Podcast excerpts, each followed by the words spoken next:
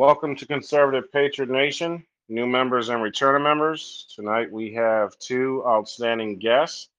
Uh, we'll be going over Maria Orsic, and V. Lynn is the great granddaughter of Maria, and Mike is her husband. Um, he also has information that we can all learn from as well for about Maria.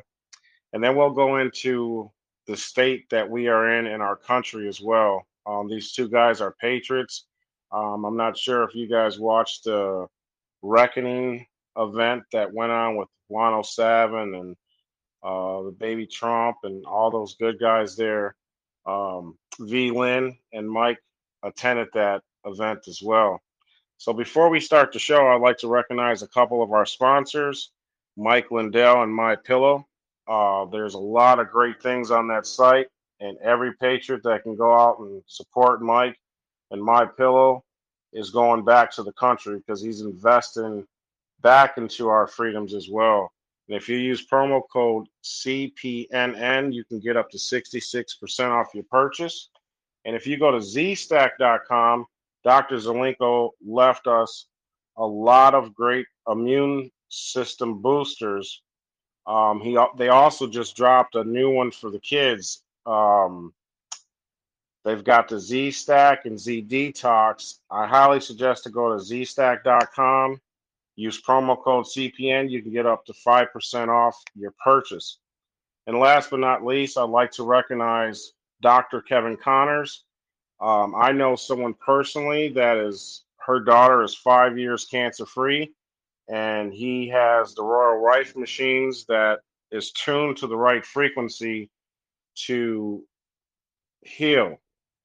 And if you go to shop.connorsclinic.com, you'll see Faraday bags, EMF to fight against the radiation and EMF, earbuds, etc., etc in the search search button, you can type in the Rife machine, and that'll pop up. He also has books for those to fight against the cancer, and you can use promo code CPN, and you'll get five percent off your purchase as well. But last but not least, I'd like to bring on V. Lynn and her husband Mike. And I noticed, Mike, you spell your your name M I C just like me, and I'm like, wow, that's awesome. Yeah, except it's Mick. It's not Mike. Yeah, he goes by Mick. Mick. There you go. Sorry about that. Don't worry about it. It's the Irish. It's the whole. Uh, I, I'm trying to make a ploy off of something that is uh, technically considered cancel culture, I guess, compliant. Mm-hmm. That's funny because uh, my cousin, he's well, okay. So I'm black, Sicilian, and Polish, and my cousin on my Sicilian side, he's Sicilian and Irish and he loves both cultures to death and he knows all the history. And I had a fantasy football back when I was in the football. I don't watch the shit now, you know, with all the racist crap in the division, but his fantasy football name was Mick Wop. like, oh damn. Man, he's just trying to piss them all off. He's just trying to get them all in one fell swoop. Absolutely you know, if you can't have a sense of humor now, I mean, we got to go in the, you know, in the future in this country, we, we've got to change the dynamics and, and just kill what these evil bastards are just trying to create. I mean, it's, it's crazy. And, and I know you guys are like full into it. You guys are boots on the ground. And, um, I don't know, man. They they've been they've been planning this and they've been trying to kill us for a very very long time, um, since before World War II. Um, I, am really interested in this this Cl- Connors Clinic. Let me ask you the spelling of Connors Clinic. Is it C O N N O R or C O N N E R or C O N O R? What what's the spelling of that? Uh, it's C O N N E R. Okay. Connors um, Clinic. Yep. Because uh, we've we we kind of we had a rough summer. We we lost someone very near and dear to us, and it kind of shoved that that big black pill down our throats for a while. And we'd been on a path to try and find some healing, especially through frequencies and things like that, um, until that happened. And uh, and I think maybe part of the reason that happened was to throw us off that path, and we need to get back on it most definitely. So I'm very interested to to learn more about his uh, frequency healing apparatus. So I'm familiar with dealing with cancer through uh, B17 apricot seeds or um, anti-parasitic medications, um, alkaline diets, things like that, heavy oxygenated environments cancers don't thrive in. But uh, yeah, frequencies. Yeah, absolutely. Fascinating. Absolutely. I got me some MMS at my house as well. But um, Mhm. the first interview that we had with Dr. Connors, how he explained it, and, and I guess the military took this technology and they were trying to make it to where they can give people anthrax. And he's like, you know how powerful God is. He made it to where this frequency destroys diseases and viruses you cannot create. And he explained how every disease and virus is a frequency. Mhm. And there's some people out there that try to make Royal Rife machines, but they're not, they don't have the knowledge to tune the right frequencies to each illness. And I can just tell you this I know a person, her daughter had stage four cancer spread throughout her whole body. And when she's telling me the story, I'm like, oh shit. I'm thinking in my head, like, oh my God, her daughter's dead. Like, I had so many family members pass away from cancer in stage four. You you know, you hear six months to a year. If that, And I'm yeah. like, is your daughter still alive? Just like that. And she's like, oh, yeah, with a smile. And I'm like, whoa. And I'm like, what? And she's like, yeah. And then she's like, yeah, she was healed with this frequency device. And I just like a month or two prior, I just learned about the Royal Rife machine and how he discovered uh, how the, the the frequency would kill cancer cells. They would just burst. And I'm like, please tell me like how that happened. And she's told me about the machine, and I'm like, oh my goodness. And a voice hit me in the head and was like, you can't leave here without getting this doctor's information. People need to hear this. People need to know this.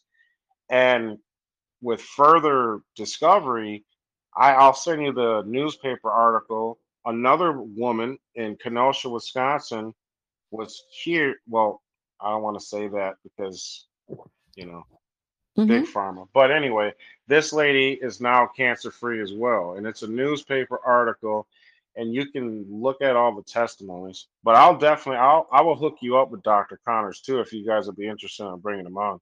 Oh yeah, absolutely. I'd I'd love to bring him on. That'd be very interesting. That would be very interesting. Yeah. I, I would uh, enjoy that as well. I, I that it's interesting just in the name alone. I mean, if you think about the Spider-Man references alone and the uh, it, it, in the science fiction part of realm of it, uh, that alone with it is very interesting. That he carries an idea that it's. Um, anti-vax kind of like the thought that like hey look not everything can be solved by science some things you got to Well, kind of live, live to magic the man upside uh, upstairs What what did we what did we tell our son yesterday that because he asked if we believed in magic and I said absolutely because magic is just science unexplained or science is exactly. magic explained.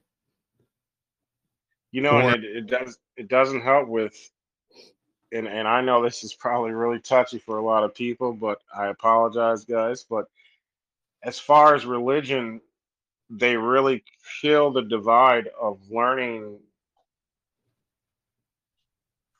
those healing techniques. And you know, they may call like the light the frequency magic.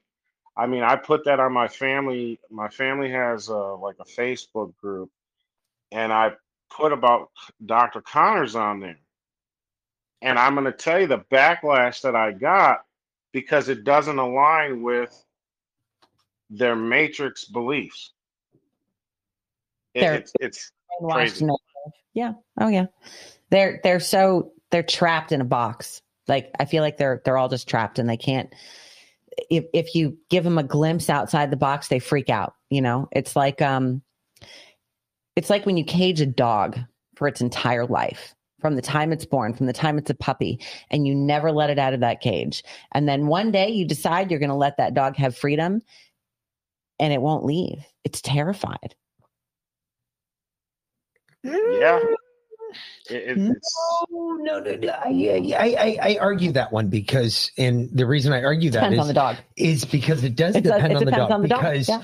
For instance, we had Roger. Roger was a military working dog. He never knew what a bed was. He never knew what a couch was. he had no idea. He'd never been on a couch. The only thing he knew is that concrete felt good. Never met a child. Never met a cat. Came to our house, found all of those things. Never really didn't get out of our bed after that. Yeah and never left the bed because once he realized that he could get in the bed, he's just like, "Oh, you assholes are going to let me stay here? Watch this. Good luck, get me the fuck out of here." He was great. We had him for eight years, and he was absolutely amazing. But it took some time for him to adjust. At first, he bit everybody in the house except for me because I was his mom, and he was in my head. Um, but uh, yeah, he was he was a great dog. But you know, they say if you want to have a child, you should start with a puppy, and there's a reason for that because dogs require that much attention. Well, kids and, require and, that much attention. And training a dog is very similar to training a child. Yeah. Uh, uh, you can train them with fear and anger, and um, you can keep them cowed and indoctrinated and tempered. Yeah. And, and never teach them how to think for themselves. Or you can raise them with love and compassion and discipline and independence. And all of those things go together. If you think that love and compassion and discipline and independence don't go together, trust me, discipline and independence go together better than anything else. Because if you don't teach your child discipline from the time that they're young, how can you ever trust them to be independent when they're older? Independence is, is a learned thing. It's not it's not taught. You have to learn it. You have to learn it from someone else. You can't at least if you're going to be good at it. Yeah. I mean, so about, true. Yeah, think about any one of your jobs that you've ever had your whole entire life. Any job you've ever owned, you or you've ever done. It always required independent thought on your own. Like, how do you get ahead? Where do you go? What do you do? How do you get promoted? Well, that requires independent thought. And that requires ambition, which most people don't have anymore. And that's another failure of mankind, of I guess. Yeah. Or yeah, of Well, society, I guess, naturally. And and it it doesn't it hasn't it hasn't started recently. This isn't a new thing.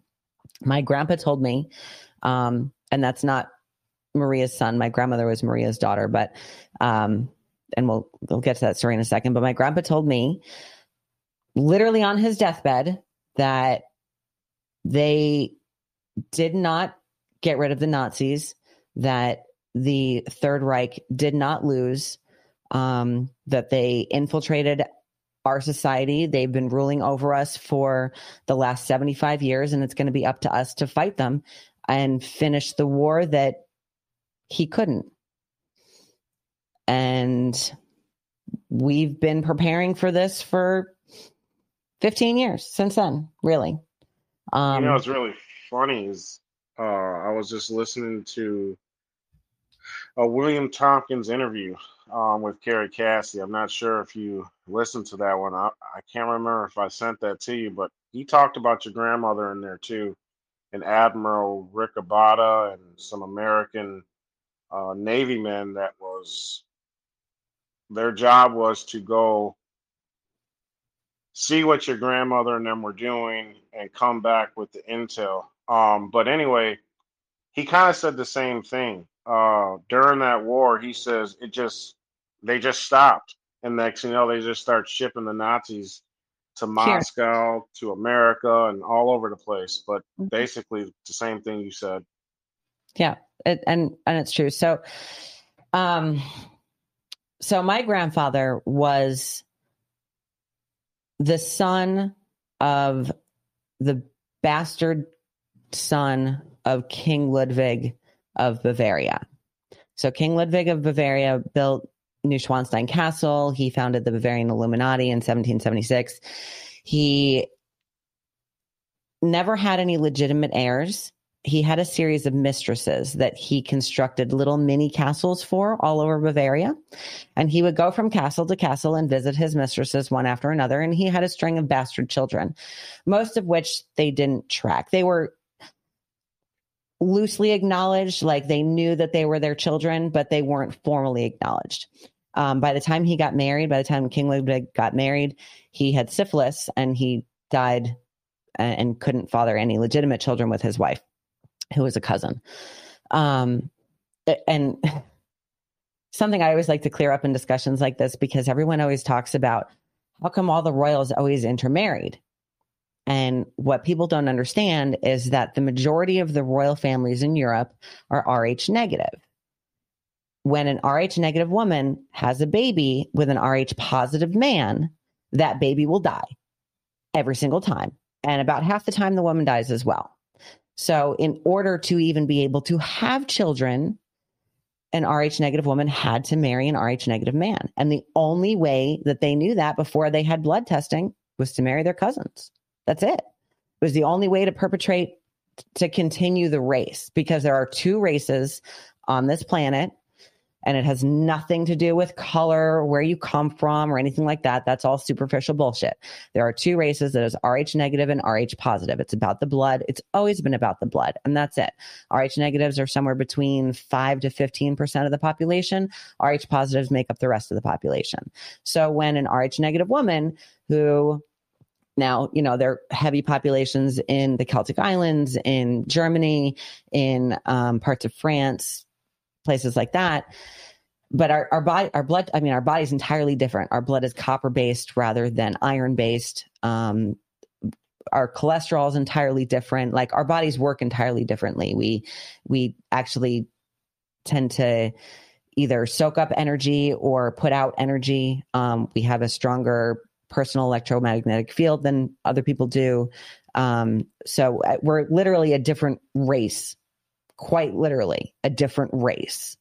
In more ways, we are different from Rh positives than any person with dark skin is different from any person with light skin. So, um, so that's that's why royal families intermarry. So, but an Rh negative man can have a baby with an Rh positive woman with no difficulty. And that baby has a 50 50 shot of being Rh negative. Okay.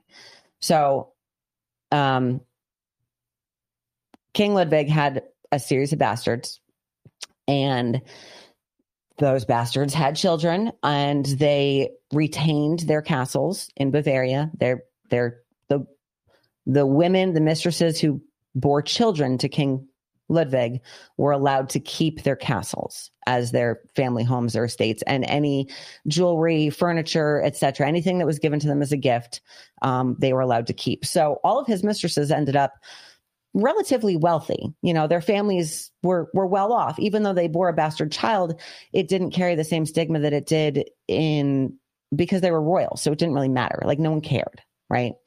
Um but coming up to World War II, to the Anschluss, one of the primary drivers of World War II that people don't understand was to kill the bastard children, to kill the royal bloodlines that they did not control.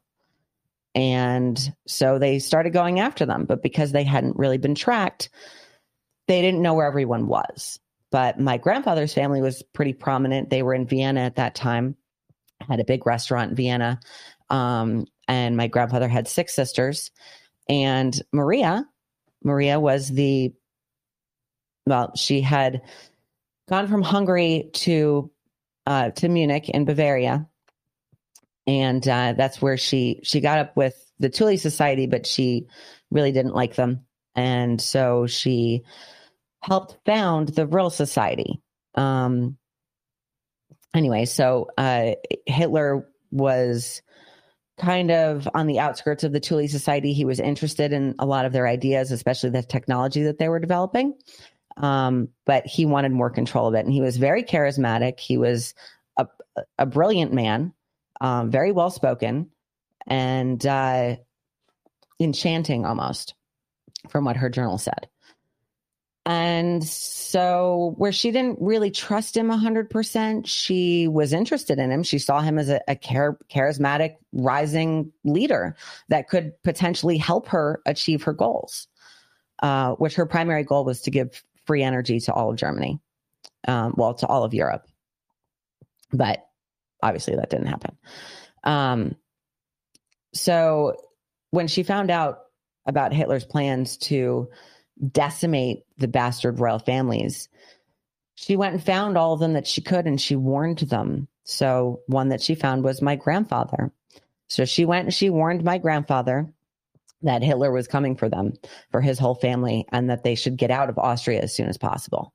And he collected as many of his sisters as he could, and they left just before the Anschluss and they went to the US, um, to New York. And he joined the army, sort of. Actually, he joined the OSS. Well, this kind of where Mick picks up because Mick, Mick and my grandfather had a very, very strong relationship, but we often didn't had no idea what they were talking about because they always spoke in Polish or Russian or Bulgarian or my grandfather spoke a slew of languages and so does Mick. So they would always speak. No, we spoke German in German. Well, I understand mostly German, so there was a lot of times you spoke in a language that I did not understand. No, that's when we were speaking speaking in Swedish, but we did that just because your mom and your sisters would try to keep up with speak us. German as well. Yes. yes. So, um, so anyway, so my grandpa told Mick the story about how he came to because my all right. So, I I grew up on stories of World War II. And none of my cousins were interested. And really, my parents, my aunts, my uncle, they really weren't interested, but I was fascinated. And I spent every summer with my grandparents, and I would always pester my grandpa to tell me stories about the war and to tell me stories about our history. And we spent, when I was a child, we spent two years in London. Uh, I spent a whole summer in Germany. Uh, in Bavaria with our family, went to the family castle many, many, many times, found Maria's journal, taught myself to read German. I spoke it a lot because my grandma always spoke it at me. Um, but I taught myself to read German so I could understand Maria's journal better. And uh, so I, I, read the whole thing, but it, ne- it never made sense to me when my grandpa told me that in the middle of the war, he went on vacation in Germany, in Bavaria, to some like uh, like ski resort and he met my grandma who was a hairdresser and he fell in love with her and he married her and he sent her back to the states and that never made sense to me because how the fuck do you go to germany in the middle of the war when you're supposedly an american soldier like that just didn't make sense to me so um so anyway so after my grandpa died um I, I finally one day I asked Mick that question, and he said, "Oh, well, I asked your grandpa that question a long time ago. I never knew. I never. I don't know why you never did." And so here was the answer. He worked for the OSS. Which, what was the OSS? Office of Special Security. It was the essentially it was the special forces before the special forces were special forces, and they were essentially. He went in there. Um, what he told me, he in a discussion that we had, um, in one, one of those said languages. Uh, we talked about it, and I he told me that uh, he had gone back. Um, he had been recruited in the army. Um, in his recruitment in the army, they asked him if he knew any languages. Um, he told them that he spoke Austrian. Um, well, he German. Spoke, no, he spoke Austrian. He also spoke German, and when he spoke German, he spoke with a hint of Bavarian. So they were automatically interested in him. He got sent forward to another unit that was never declared to him, in which uh, he told me that a German speaker had come out and asked him 13 questions, exactly 13 questions. And each line had um, 17 phrases in which he was to respond to, and he knew exactly what they were doing. They were testing his language ability, and he knew exactly how they were testing him. So he's just like, I don't understand why this is going on, but he answered the questions. And then he said, okay, can I ask now what's going on? And finally somebody told him, he's like, yeah, you've just been recruited basically in the, the afore, aforementioned time frame before America got into the war. Before America even knew what the CIA was going to be, he was essentially recruited into the CIA. And at that point, um, because of where his family was and the fact that it was so far and deep in Austria and where in the mountains it was and how far it was not from Berchtesgaden and or from the Eagle's Nest. Immediately, America said, absolutely, go right back ahead, go get your family. Why did they do that? Because they basically said, Hey, look, we're going to pay for you to go back over there, but you're going to tell us everything you see and everything you do and You're gonna be a everyone you spy. in- mm-hmm. interact with while you're there, trying to get your family out of Germany. And that is going to be your natural cover for why you're there.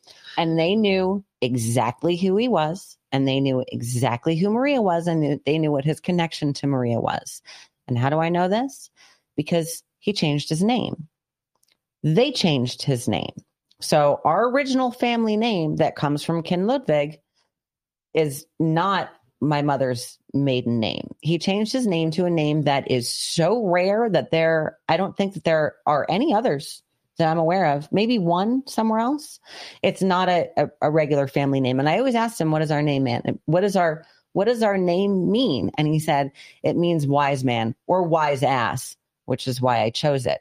And I was like, what do you mean why you chose it? And he never answered that one either. They always like slip these little things, these little hints in, these little clues when I was a kid, like to see if I would pick it up, right? And and I did, but then he wouldn't answer the question. So when he went back,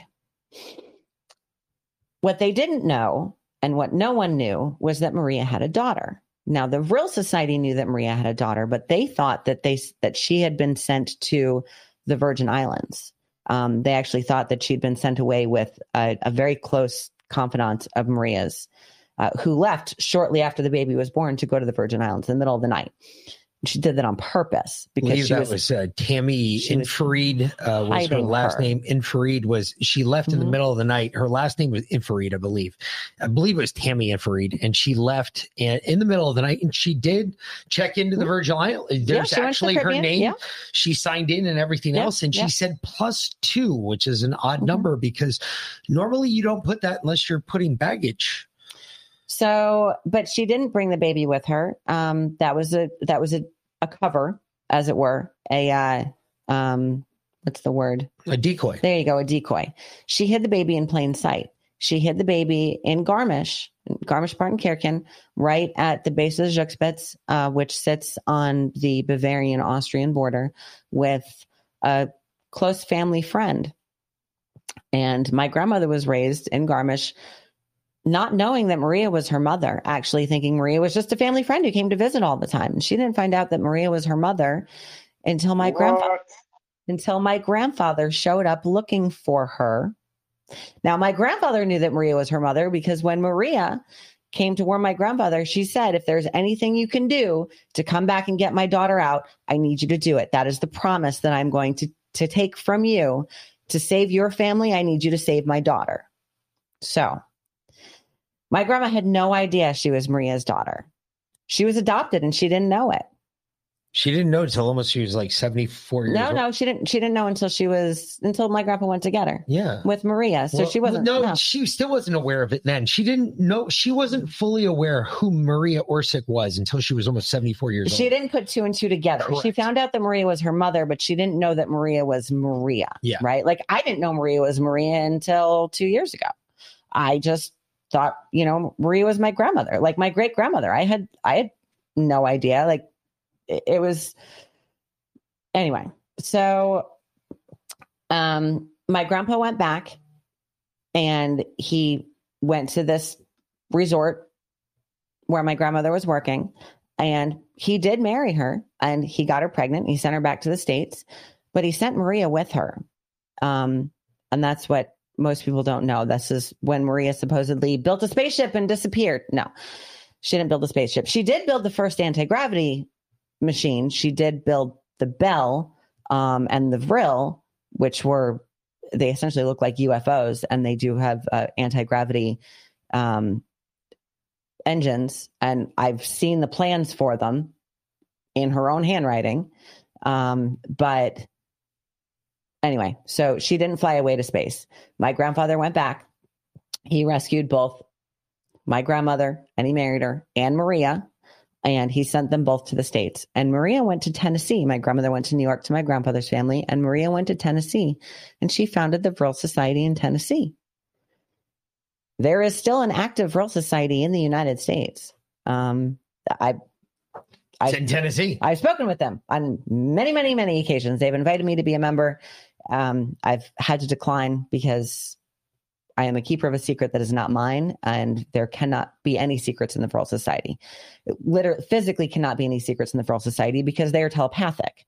So when they can get into your head, you cannot keep secrets from them. And as it's not my secret to give up, I I, I can't do that at this time. So maybe in the future. Um, so Maria went to Tennessee, and about two years later, so it would have been 1946 or 47, she went back after the war. She went back to Germany to try and find some of her sisters from the Vril Society in No, Germany. Eight and nine. It was after. It was after It Berlin. was 48, so it was 49. Okay, yeah, 48, 49. 49. Um, and uh, she was up in the mountains and she, they, uh, some Russian shol- soldiers or some Nazis came upon her and shot her in the back and she died in the mountains. No Russians did. It was Okay. Russian soldiers that killed her. That's Um, what your dad told me, at least, So, yeah, or your grandfather. so, uh, so Maria did die in, in the mountains in 1949, having come back to the United States, founding the Vril- Vril Society here in the States, um, and then went back to Germany to try and save her sisters and was unsuccessful.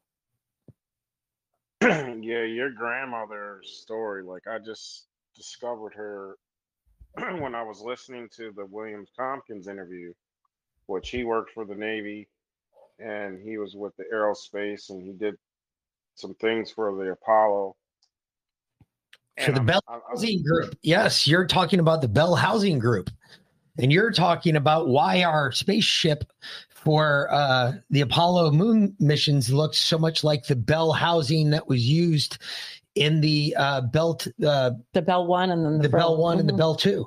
Yeah, Yeah. and I heard, and I'm like, oh my goodness, like I felt drawn. I don't know, I don't know what it was. I felt drawn to her story, and I'm like, this is like a. I love mysteries, and I love my awakening as well because I think that is something that a lot of people need to learn about and know about.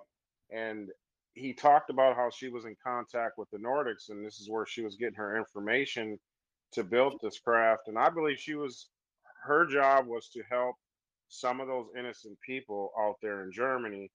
And he also, and I want to clarify this because there's a, a woman out there named Marina Seren that is, I guess she's a part of the Vril Society and, and all this other good stuff. And I'll send Me- you information. She and her friend um, were speaking out of turn, and they have been uh, cast out of the Vril Society, rejected, and are never welcome back in there again. Oh, wow. Didn't Yes. She Yes. she didn't say the right thing. She was she was speaking about things that she is not allowed to be speaking about. long long story but going back to what you were saying if you go back to the apollo craft right if you if you look at the apollo craft and you look at the bell design right and you put the two right side by side they almost look exactly alike the only difference is one's fat on the top where one's skinny on the top where the other is fat on the top and the other one is fat on the bottom where the other one's skinny on the bottom the only difference is that they're upside down. That's it. And the only difference is is what the Bell crafts were designed to do as compared to what the Apollo missions were compared uh, designed to do or supposedly designed to do. If you actually believe we went in outer space, because I don't believe we did that either. I believe that was all played out in the Nevada desert, letting everybody else see it. Hey, look, we were on the moon. No, we weren't. We were in the Nevada desert playing around in the desert. So That's it. But if you look at the design of the craft, the craft tells you everything you need to know about who. And there's a doctor. His name was, um, oh my God, I, I just had it on the tip of my tongue. Um, oh, Jesus, fucking A. Uh, store, um, Stroganoff, I believe, or Stroganot was the first doctor that they pulled out of Germany the first one to work in NASA. And his name uh, it was Stroganoff was his last name. I'm trying to remember his name, first name, and I'm trying to remember the movie because um, Carl or Franz, probably. It was it was Franz because Franz. Remember, remember Tom? Do you remember? Uh, no, Tom. Uh, Tom Hanks. Yeah. Because they brought And the Apollo, yeah, yeah, yeah. in Apollo 13. Yeah. in Apollo 13, they brought the original guys that designed the Mhm. Yeah, and they were actual Apollo Yeah. missions, and they brought them back, and Yep. they were Germans. They and were it was Nazis. Franz, Mhm. and I remember Franz, ah, Mhm. and they were laughing, and he's like shaking his hand. He's like, "Yeah, this is gonna work this time." Like, oh shit, it didn't work on Apollo one, but Okay. Apollo 13, it's going to work. But he too tracks back to your Mhm. grandmother Yeah. because the last name is actually a scientist back then. And I haven't been able to confirm whether or not that she's had or that scientist had confirmation or significant interaction with Maria Orsic. But I have found that they were around at the same time. And he had the same type of idea for a spacecraft that supposedly could transit not only space but time at the same time. And Maria's or Maria Orsic's craft, the Bell craft, was supposed to transit both at the same time. It's supposed to fold space and time together. So uh, uh, Maria didn't, the Nordics, I mean, I guess not the way that we think of the Nordics, where she got her information from. Reading her journal, even as a child, and I was nine or 10 when I read her journal, and I had no idea who she was, right?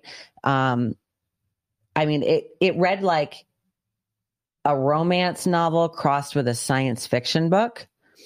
And I mean, I really thought it was like a, a collection of like short stories or or fiction, um, even though it was written as a journal, because I couldn't even believe at, at ten years old I could not comprehend that this actually happened. But at the same time, I knew it actually happened. You know what? I, if you you know what I mean, like. I understood that it was real, but it was so outside my scope of reality especially at that age, that it literally blew my mind. But there were entire passages in her journal, uh, which I, I reached out to my cousins in Germany to ask them to try and find it. I know exactly where it is um, to send it to me, but they're not allowed to travel right now and haven't been allowed to travel for quite some time. Um, it's it's pretty rough over there. So we'll see if I can get my hands on it or if we can even get back there at some point and get it. Um, but uh maria's most of her information all of the technical stuff was all channeled from what she called the vril and that's where the vril society came from the vril are an entirely different race of people Isn't Uh, it like the Vrilla? the Vrilla yes something? The, Yeah. the Vrilya, yes, the Vrilya, V R I L Y A, the Vrilya. Um, the Vrilya is the race. Uh, the Vril is the plural almost. Like, anyway, um, the Vril is also the source. It is the the energy that the Vrilya use to manipulate the reality of the physical world around them. Uh, uh, according to whose definition? Because you have to remember, we you have to take an account of Ac- what we've learned on. According to Maria, okay, according to Maria, the Vrilya use can manipulate the energy that connects us all. This was, and this was my first idea that there was an energy that connected us all. This was my first idea of, of a source. This is like my first introduction to the concept of of source of a web of energy that connects everything every living thing on the planet Well, And when then- you think about it, we got electricity and, and water in our body. I mean, we're energy walking beings. And I think we kind of forget that concept because we're told you're a human being, you're a human being, but they leave away the the energy that's within us. absolutely we are energetic beings a, a thousand percent um and we have a lot more power than we know but maria knew because she was told um so she would channel and her handwriting would change. Um, sometimes even the language would change. Sometimes she would write in English in, instead of in German. It was crazy. Um, sometimes she would write in Latin, and I had no idea what that was. Like I had to go and bring it to my grandpa and be like, "What? What is? What is? I have no. What is this? What is this language? I don't know what this is." Because um, German and English are very much the same, but I didn't have an introduction to any kind of romantic language at that time, so I really didn't recognize Latin. I mean, some of the English words are similar, but not as close as English is to German. So, um, but Maria would channel this information from this race of beings that she referred to as the Vril or the Vrilya. And she said that they came from the Pleiades system, which is 84 million light years away, I think. Something like that. Yeah. Um, and I didn't, now again, I mean, I'm 10 years old in this falling down castle, mini castle in Bavaria, reading a journal in German by someone that like I I had no I, I knew she was an ancestor, but I didn't know who she was. Like I just thought she was a girl writing down fun stories, you know? I had no idea. Um because I wasn't old enough to understand.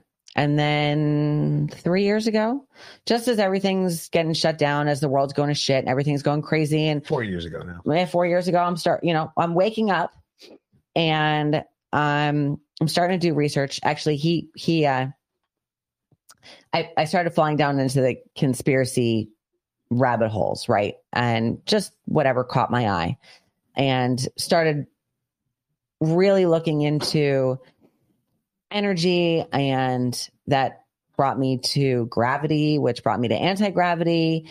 And then all of a sudden i'm looking at this picture online and i'm like why is there a picture of me online? Oh, what? before you don't forget what you're gonna say. What so, the hell is going on? It was not accident. I'm just scrolling through twitter and tweets right? Before i even connected with you. Mm-hmm. And I look and I'm like, because I just learned of Maria Orsic from the Kerry Cassidy interview. And then Michael Salla interviewed like two guys that talked about your grandmother. She was very popular and a lot of people knew her. And I'm like, I seen a picture on Michael Salla's interview, and then I, I'm scrolling, I'm like, that's Maria Orsic's picture. And that's when I went on your tweet and I'm like, hey, um, that's Maria Orsic's profile picture on your profile, and you're like, yeah, that's my grandmother. And I'm like, no, this is not by accident. You know, I'm learning nothing is coincidence. I mean, it's crazy, but sorry, I just had to say that. No, not at all. And you're not the only one that's found me that way, but I just put the picture up so you all can see it. And I'm about 20 years older than she is in this picture. Like I'm 20 years older now than she was when that picture was taken. Um, she's about 25, 23 when that picture was taken, something like that. Um, cause she was pretty young, you know, remember our heroes from World War II, our heroes from all of history were always significantly younger than we are now. I mean, I don't know how you, how old you are, Mike, but you know, we're in our forties, just starting to wake up and all of our heroes were fighting for our freedom or fighting for their freedom when they were in their teens and twenties. The hell's wrong with us? But anyway, I come across this picture and I was like, why is there this picture of me online? What is going on? And and then we went on vacation to Jamaica. And I'm sitting out with my mom one night and we're drinking and we're now, talking. Mind you, I had never seen this picture before. Mm-mm. I had never seen this picture before. I'd never seen the picture. I never even knew what she was talking about. Yep. And then one one day we're we're out on the beach. We're drunk as all fuck. We're sitting out there. We've been bullshitting for hours. And she turns around, she goes, and she asks her mother about this picture. And she goes, Sure. She goes, Yeah, that's your grandmother. And, and she, she, goes, That's my grandmother. She goes, or she goes, That's my grandmother. She goes, Where'd you get that from? And then I was like, What are you talking about? And I looked at it, I was like, Oh shit, that is your grandmother. And she goes, Wait a minute, how do you know that your grandmother or that's my grandmother? And I was like, I know that your grandmother because your grandfather told me that that that was your grandmother. The name. And he goes, and she goes, Wait a minute. Wait a minute. What are you talking about? And all of a sudden, I realized that I had two people that were very closely related to her grandfather that had absolutely no idea about what I was about to tell them. So I was the ass clown out of the family that got to tell the daughter and the, the granddaughter, hey, your grandfather wasn't exactly who you told who you thought he was. Yeah, he he pretty much lied to you for most of his life. Yes. And for Yeah. very good reason. Uh, Your last name isn't he? He, uh, literally told my mother, "Your last name isn't even your last name," and she was like, "What are you talking about?" Like I laid out shit on her grand on her mother that she had absolutely no idea. She goes, That makes absolutely more sense than anything else that anybody's ever told me about my family. And I was just like, Your grandfather sat here and told me this the night we got married. Yeah. For two hours, I sat there and listened in different languages and I had to keep up with him. And it was not an easy task. He was pretty good at flipping scripts. So, uh, so that was how I, I found out that Maria was Maria, and then I was, then I was absolutely fascinated. Then I was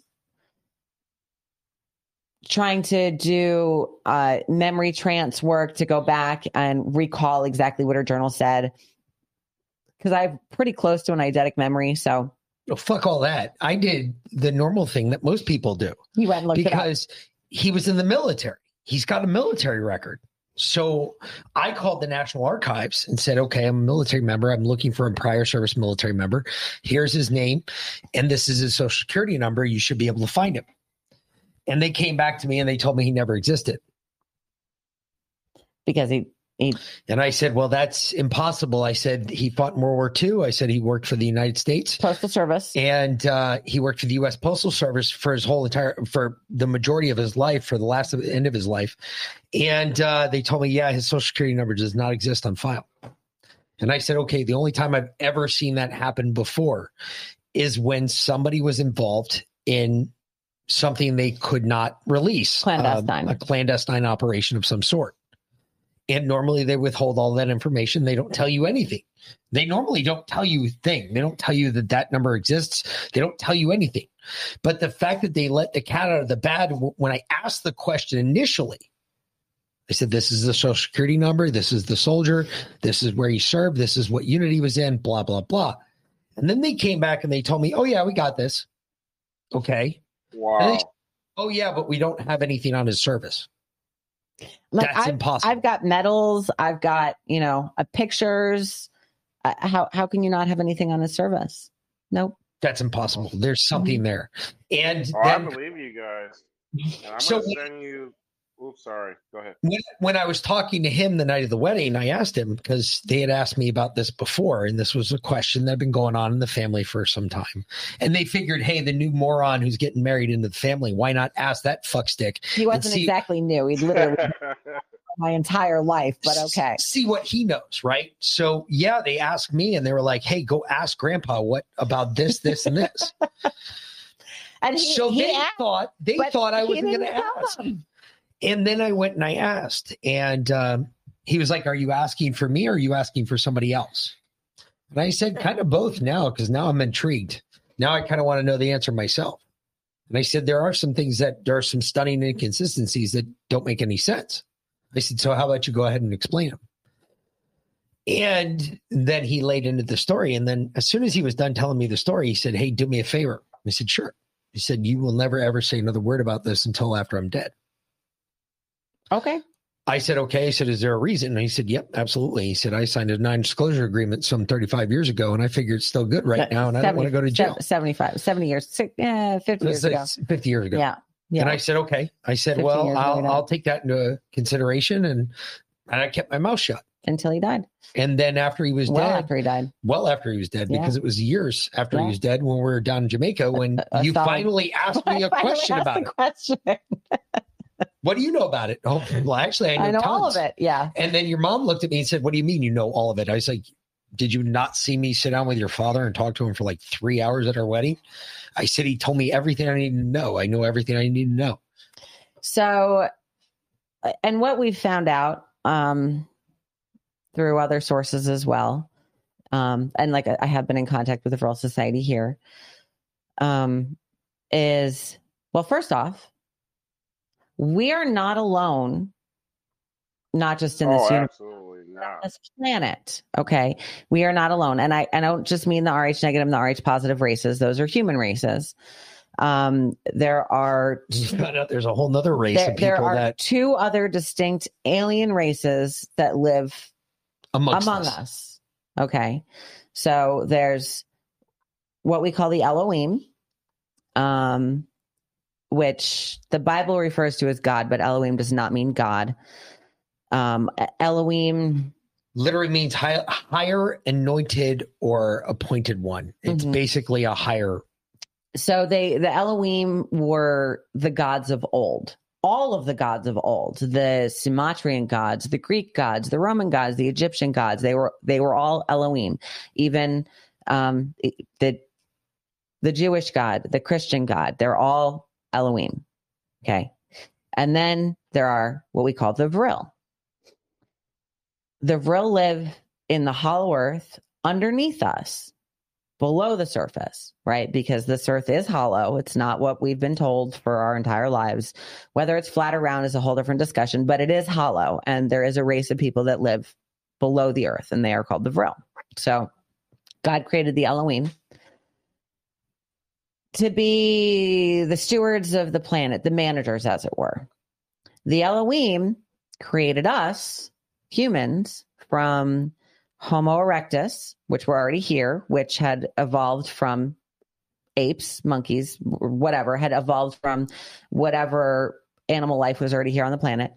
Um, and their own DNA, Elohim DNA. And that's how you have that major jump from Homo erectus to Homo sapien, where you gain intelligence.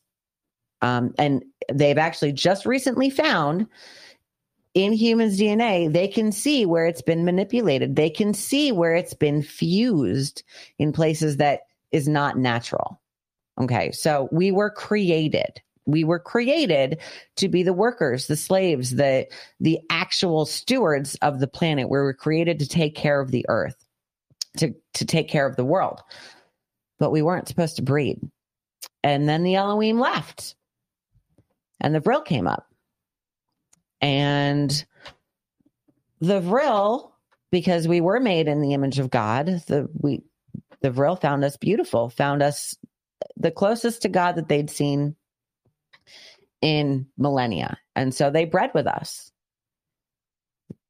The Vril bred with humans, with Homo sapiens. And that's where we get the Nephilim from. And perhaps the RH negatives, not sure. But Well, we haven't figured that part out. We're We're- sure we're how still working on that. Yeah. Um, but I do know that when humans were created, they were created in 13 different spots around the world, 13 different genetic engineering facilities, as it were. And that's why we have different races, different, what we call races, um, different colors, different physiology. Um, some people have, you know, I mean, any what we call mutations, they were just different variations. They were trying it out to see what worked the best as they created us. And some things died out and some things worked well and some things evolved and changed. Um, and uh, and then you throw in some Vril DNA, some Nephilim in there too. And then you have the race of giants.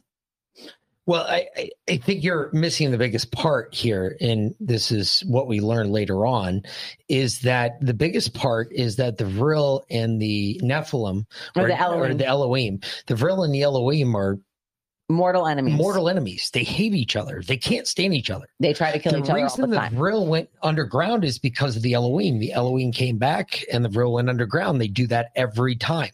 So the big part about the Vril is the Vril does not like fucking with the Elohim, and the Elohim really don't like fucking with the Vril. However, they have humans in the middle of it, we are the pawns. and we are the pawns In the middle of their great games. big game of who can hold War. the castle. yeah. Honestly, I mean, it's capture the flag. It's capture Who, the flag who can to hold the planet? yeah, to the umpteenth extent, if you believe it. And it just depends on what you believe. I mean, if you think about this, Elohim, that explains everything out of the Bible that makes the Bible factually relevant, The Old Testament, especially the Talmud. especially and if the you Talmud. listen to Paulo Biglino, he's very close. Yes. he, he is. He's very close in in his information. He did the um, direct translation of the original Hebrew Talmud, and and he was actually the first one to person come to out and up say on the that Elohim. yeah, Elohim is not God. Elohim is God is not mentioned in the Is he Talmud. like the Balder Balder gentleman?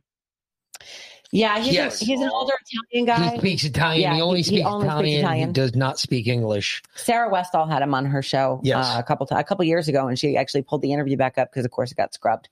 Um, she just re-released it in July, but uh, But it's very interesting what he talks about because what he talks about in there, he talks about the Elohim. He talks about God not being mentioned in the Bible at all. And instead, it talks about the Elohim and the Vril. And it kind of led credence to the story that we heard about the Vril and the Elohim being mortal enemies of each other. And the Elohim coming in and the Vril going underground and hiding. And from the flood, from the flood because they thought the all Elohim, the the, Elohim flooded the earth to kill the Vril and the Nephilim. That was their goal was to kill the Vril and the Nephilim because the Nephilim were the, you know, the the offshoots of the Vril and humans. So they wanted to get rid of all of them. That they're was the reason for the bastards. flood. They were yes. not supposed to exist. Yes. They God were, did not they were them. more intelligent. They were stronger. They were um, better than the the Elohim was were afraid that they would be better than they were essentially. Correct. So You know what? I think I did see him, and and he does have excellent information. And you know, it would make sense why the Vril is um not too keen of those guys because you know when you hear the stories of the Anunnaki and how um like Enki, he didn't want humans to call him God. He's like, I'm not God, but others were soaking it up like, yeah, I'm God. Here, let me show you this trick. And here, you listen to me. And that would make sense that the Vril would be more of humanity having their free will and being free rather than being controlled. If that makes sense. No, it does. And if there's one thing that I have learned um, from all of this, from our journey from start to end, is free will is the mother of all fuck ups for God. yeah, that quote- God gave grant mankind free will, and that fucked everything up. You know, before in the past, we used to say that man plans and God just does. God laughs. Man And God plans and. God laughs. No, it's actually God plans and man laughs. Exactly, because free will fucks everything up. The plan changes constantly because we still have the ability to choose our destiny. We have free will. There might be a plan in front of you, and you might be thinking you're meeting each, you know, You- you whatever may stable even- guide as you're going through your life. You may even be connected enough that God talks to you and you can hear God and you understand what the plan is. You still have the option to say no. However, truth be told, free will still dominates your life. You have a choice to go against what God wants you to do because God gave you that option. And that's the biggest part of this. And that's something that we never factored into anything we ever equated before. In that free will That's why what happened in July fucked us up so bad. fucks God's plan Yeah. completely. It doesn't give God any turnaround time. Because that makes total sense. there there is a bigger plan at play. There is there are elements here that people are not aware of or can't even comprehend if they were Made aware, aware of them. Um, and it it changes so fast. You know, we're we're always playing catch up, so we're always three or four steps behind. But everything is connected and everything is planned and has been for a very very long time. I mean, everything that's going on right now, from the economy to the indoctrination of our children to pushing transgenderism into our schools to um, the the jab, the virus that never existed, to you know the jab that was designed to kill us, um, or perhaps connect us to the Internet of Things, or maybe both. All of this was planned. I mean the the jab technology, the mRNA technology, came from the Nazis. It's got their fingerprints all over Seriously, it, folks. all over it. All of this, the indoctrination of our children, um, Operation Paperclip at the end of World War II, you know, Nuremberg, and we all talk about we want Nuremberg 2.0. I don't want Nuremberg 2.0. I'll be honest with you because Nuremberg was a fucking sham. It was a show trial. Yeah, They I hung- heard that. They hung a dozen people Yeah. when there were thousands Well, they shot war 12. criminals. Okay, fine. They shot 12 people. They They- could have hung a thousand. Nothing. I mean, that was literally a dime a dozen. I mean, nothing. They they could have hung thousands. They could have shot thousands, but they just picked a dozen and not the worst, just a dozen to hold up as the most evil war criminals. But in fact, the most evil war criminals they sent here. They didn't send them to Russia. Russia got some of the Nazis. You know what Russia did with their Nazis? They killed them. They, they killed them. They killed them. Okay. What did we do with our Nazis? We put them in our education system. We put them in our Science system. science system, in our medical system. Put them in our space program. Yeah, exactly. In our space government. program. And then and we and we married them off to good blonde, blue-eyed American women, generally school teachers, if you look back. And then we took their daughters, or our government, or the Nazis, took the daughters of those Nazis and married them to high ranking politicians or ones that they had chosen to be high ranking politicians. You go and look right now at, say, half your high ranking politicians, including Jill Biden, and go look at who their parents were and tell me where they come from. hmm Oh, yeah. Most of them come from the Nazis. Most of them come right out of Operation Paperclip. Well, at least 70% of them do. I can tell you that Mhm. much. Yeah. Uh, follow, I can. follow the We've followed enough. It, it all goes Follow- through the female the bloodline. It's Doesn't go not through the male bloodline. because we are at heart, we should have always been a matriarchal society. The Vril, the Vrilya are a matriarchal society. The women are much deadlier than the men. They have the power of both healing and destruction. Um, men don't have the power to destroy in the Vrilya. Uh, the women, however, have taken a vow to never hurt their men or go, or go against their men, and they will not break that vow.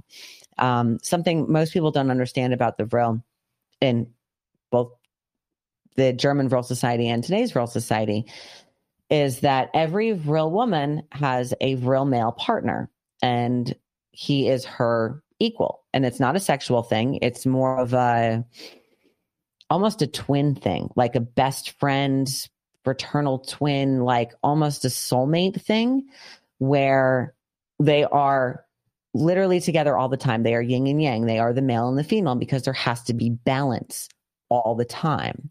Even though it's a matriarchal society, there has to be balance between the men and the women. So when you hear about stories of the Vril, um, there was uh, Sigrid.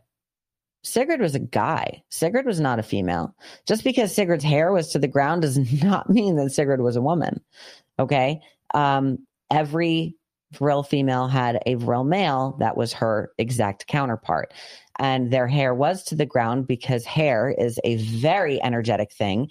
Um, it it holds It's actually a very binding thing. It's Yeah. uh, especially in the witch world and everything else. Hair holds all sorts of binding powers. That's why they use hair in spells. That's why they use hair in different shit. Hair has got a lot of different meanings and different orbs and different casts, I guess, within the world. and binding your hair or leaving your hair loose or it, like if you notice my hair is braided but it's not bound. So my hair is braided but i don't have a thing at the end to, to keep it. And I, I have my hair braided like this all day without it being bound at the end. And it just stays in the braid. Um, i even sleep in it and i get i get up in the morning and it's still i don't have a, a tie at the end and my hair i wake up my hair's still in the braid um, without it being bound because i've trained my hair to do that. Uh, it's it's an energy thing. It's it's a source thing. Um, my hair isn't quite long enough to do fully what I'd like to do with it yet, but uh, it is what it is. It, it'll get there. I've been, I cut all my hair off two years ago because a friend of mine had breast cancer and I was going to have a wig made for her, but she died before I could. Um, but uh, so I've been, yeah, well, she she was diagnosed with breast cancer, and um, her doctors insisted that she get the jab before they would treat her, and they no. told her problem. You'll have 20 years. And then the next thing you know, the cancer spread to her liver and her spine, and her tumors doubled in spot in size every 48 hours, and she was dead in six months. So, Dang, I wish I'd have known you then because I'd hooked you up with uh, oh, that's what started me down my my cancer research, actually. And my best friend at the same time that I grew up with, um, who's 43 or he's 44 now. He's in Pennsylvania and uh, he got the jab. And six weeks later, he was diagnosed with stage three prostate cancer, aggressive prostate cancer. And I was like, because you took the fucking jab. What did you think? Like, do you not listen to me at all? No. And, um, you know, and, and he's had surgery and chemotherapy and I keep, I keep sending him stuff and, you know, he's, he's, he's, I love him, but he's an NPC when it comes down to it. He's, he's Well, a sheep. We just recently had Dr. Connors on here a couple weeks ago, and there was a gentleman that he took care of that got the Rife machine, and for 15 years he's educating other people, and he had testicle cancer as well, I believe. Um, and I'll send you that interview. Yeah. and I'm definitely going to connect you guys with Dr. Connors. And going back to the whole hair thing, which is crazy amazing, a lot of Jamaicans knows about how the hair keeps the energy. That's it's because crazy you guys brought that Let, up. Let me, just- let me let me tell you something. Let me Wow. tell you something about Jamaicans Jamaican as people. a race are some of Jamaican the most people awake are the people. most woke motherfuckers you will awake, ever meet. not woke. you will Awake. Never ever meet They're- another awake motherfucker like a Jamaican. Jamaicans, we had a conversation with a Jamaican dude on the way back on the same trip on the way back. And to I the wish airport. He was our he was our taxi driver, literally It was to the a- airport, and it was a two hour trip. ride.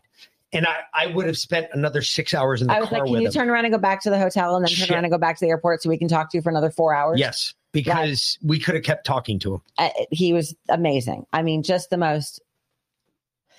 Hadn't watched, hadn't turned on a television set in 30 years, and knew more about what was going on in the world than anybody I'd met to date. Very accurate. So, because he could see the writing on the wall, because he'd been researching history, because history repeats itself over and over again. There's nothing new under the sun. This is not new. You know what's funny is um Jamaica, Jamaica just went through this big thing too, where the Chinese are coming in trying to buy up all of the land in Jamaica, and they are fighting this. They are fighting this tooth and nail. They're doing their damnedest to keep China out of Jamaica because Jamaica's or China's coming in trying to buy up the land where uh, they basically produce all the black market grass. All the black market hemp, all the black market marijuana comes out of these hills in Jamaica. And the Chinese have been trying to maneuver in there and buy those hills so that they can control the drug price throughout the world as like a triad cooperative, so to speak, is what they're trying to do, according to what our taxi driver told us. And he went on furthermore to say that, look, we've had people actually go out in their lands and commit suicide just to say, look, this area is infested by black arts, you know, black magic, the the the uh, voodoo shit, and they're doing this as a ploy to show these Chinese bankers Well- that are coming in trying to buy these hills. it's not really a ploy because they're actually cursing. Yeah, they're cursing the land by Well, doing it, but they're not cursing the land per se, but they're cursing anyone that's not welcome on the land that tries to take possession of the land. and they're that's, using that's that sounds like Skin Skinwalker Ranch. Exactly. Mm-hmm. Yeah. That's exactly what I said. I said, wow, this sounds exactly like Skinwalker Ranch. Said the same thing. Actually, I said it sounds both like Skinwalker Ranch and uh call it the island. Um Rona. no. Hmm. No, the other island, the one that I was watch. Um oh, um, eh, Oak okay. Island. Oak Island. Oak Island. Yes. Sounds just like Oak Island. So you know, it's it's funny. One of our listeners, um, Tara, I think maybe Tara's in here. I don't know.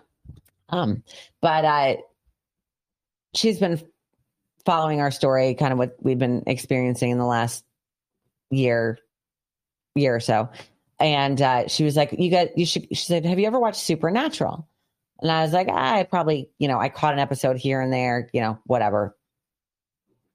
One of the later ones, like season 12 or something. And she was like, no, no, no. You need to go back and watch it from the beginning, specifically like the season four and five. I was like, okay. So we just finished season five. And and at first I just started watching it, right? And I didn't think Mick would get into it at all, but then he comes and sits out on the porch with me. And I I mean, we have these huge TVs in our house, but I watch TV on a little fucking 12 inch tablet, right? Mind you, I have an 85 inch TV in my house. But I watch TV on a 12 inch tablet because I like to sit outside on the porch because I have to be outside all the time, um, as much as possible. So, except for when we're recording or when we're sleeping, I, I'm outside. So, uh, but there was this one particular episode that we just watched where it's uh fam um no it's it's uh um pestilence and death okay? And pestilence releases a virus or multiple viruses on the world. Actually it's the swine flu h1n1 because this is in like 2009 or 10 or right? Because usually these things we, we like to say that all um all movies and documentaries or, or, all movies and TV shows are either documentaries or prophecies. Uh, and they usually run on about a 10 year time frame. So if you look back at things 10 years ago, that's generally what's coming true now. So 10 years ago, season five of Supernatural, um, maybe 12 years ago, something like that. So pestilence releases a virus so that death can roll out a vaccine to kill everyone. Does that sound familiar? And the vaccine itself is not a cure to disease. The actual vaccine is what kills everyone. It Yeah. has nothing to do with the disease. The disease doesn't kill you, the vaccine does. And I'm sitting there going, wait a minute. This was when? She's like, well, 10 this years ago. 10 years ago. And I was like, oh, are you fucking Actually, it was kidding 12 me? years ago. Yeah. Yep. You So- know, what? Here's another good one. I don't know if you guys watched it, but it's called The 100. Yeah. Oh, I've watched 100. Oh my goodness, they're revealing so much truth on there. Yeah. 100 people get uh, abducted over the course of years and they all come back at one time.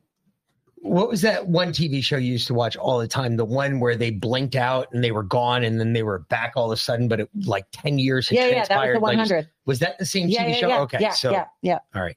Yeah. I was watching that when you were having your brain surgery. Yeah. Yeah. That's why I they're couldn't. showing adrenochrome in there, Mm-hmm. AI, the people that came from the stars, the ground people. And that was I'm like, 15 years. wow. That's Yeah. why I couldn't keep up. Yeah.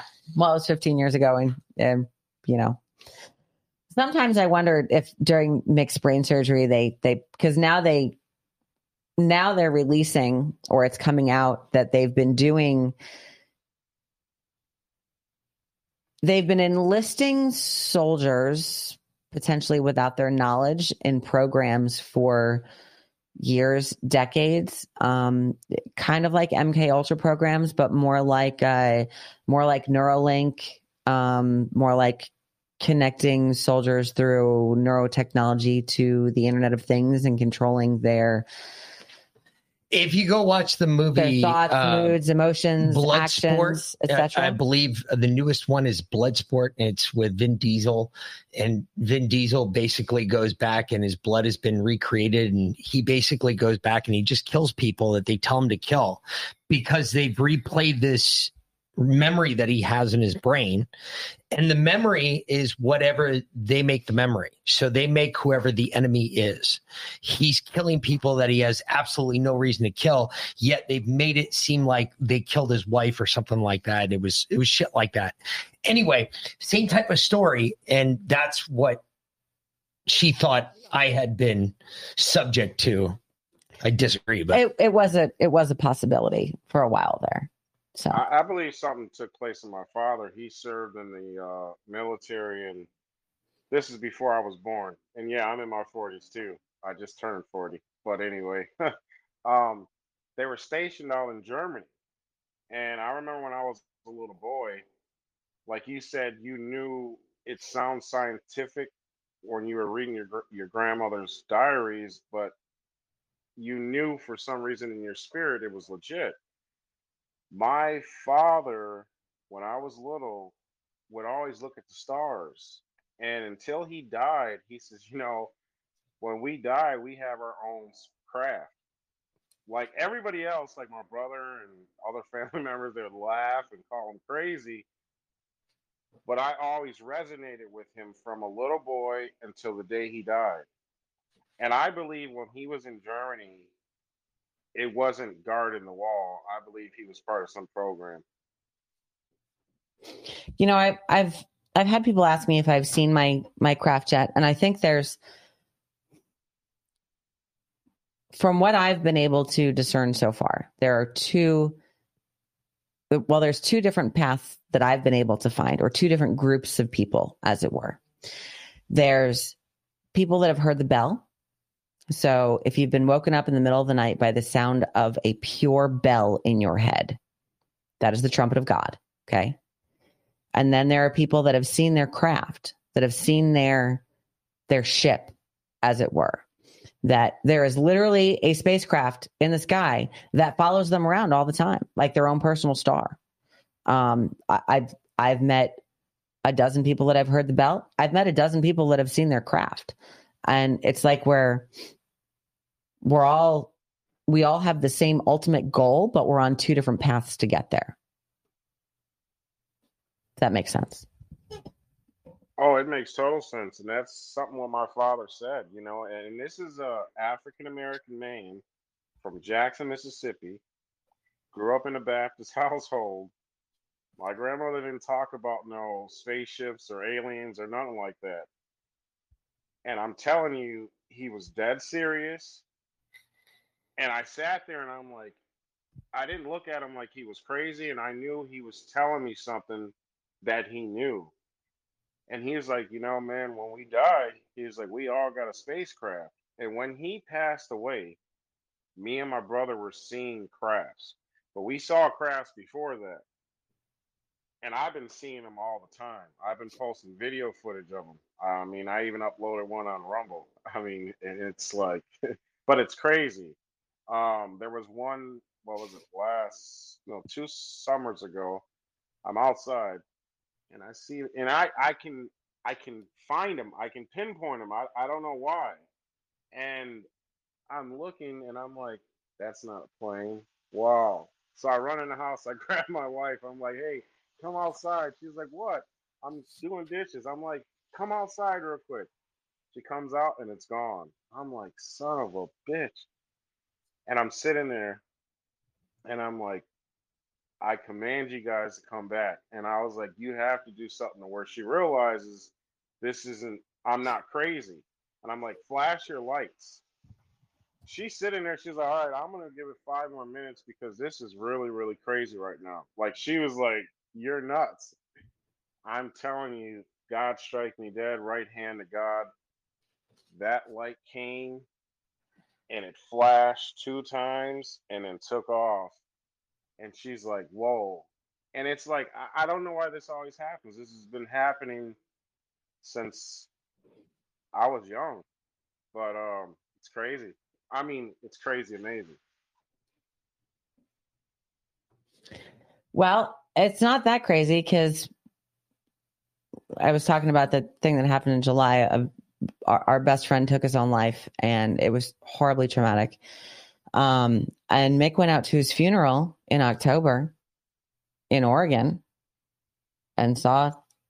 Yeah, we saw we saw crafts. Me and James did. Both me and James did. We took videos of it. We're James like, from We the People Radio. We're sitting there fucking watching crafts fly around in Oregon. We're like, what the fuck is this crazy shit we're seeing in the sky right now? And no, it's not the weed we're smoking, although we're really high. It ain't the fucking weed. I can tell you that right now. There was some shit flying around that were like, what the fuck? Just doesn't make any sense. You know so- what? My wife just came home. Remember the time when you were doing the dishes and I'm like, come outside and look at this light, and it was not there. Yes. What happened? Or Sting? See, now it's gonna seem like she heard. But what happened when it came back? It flashed. Exactly.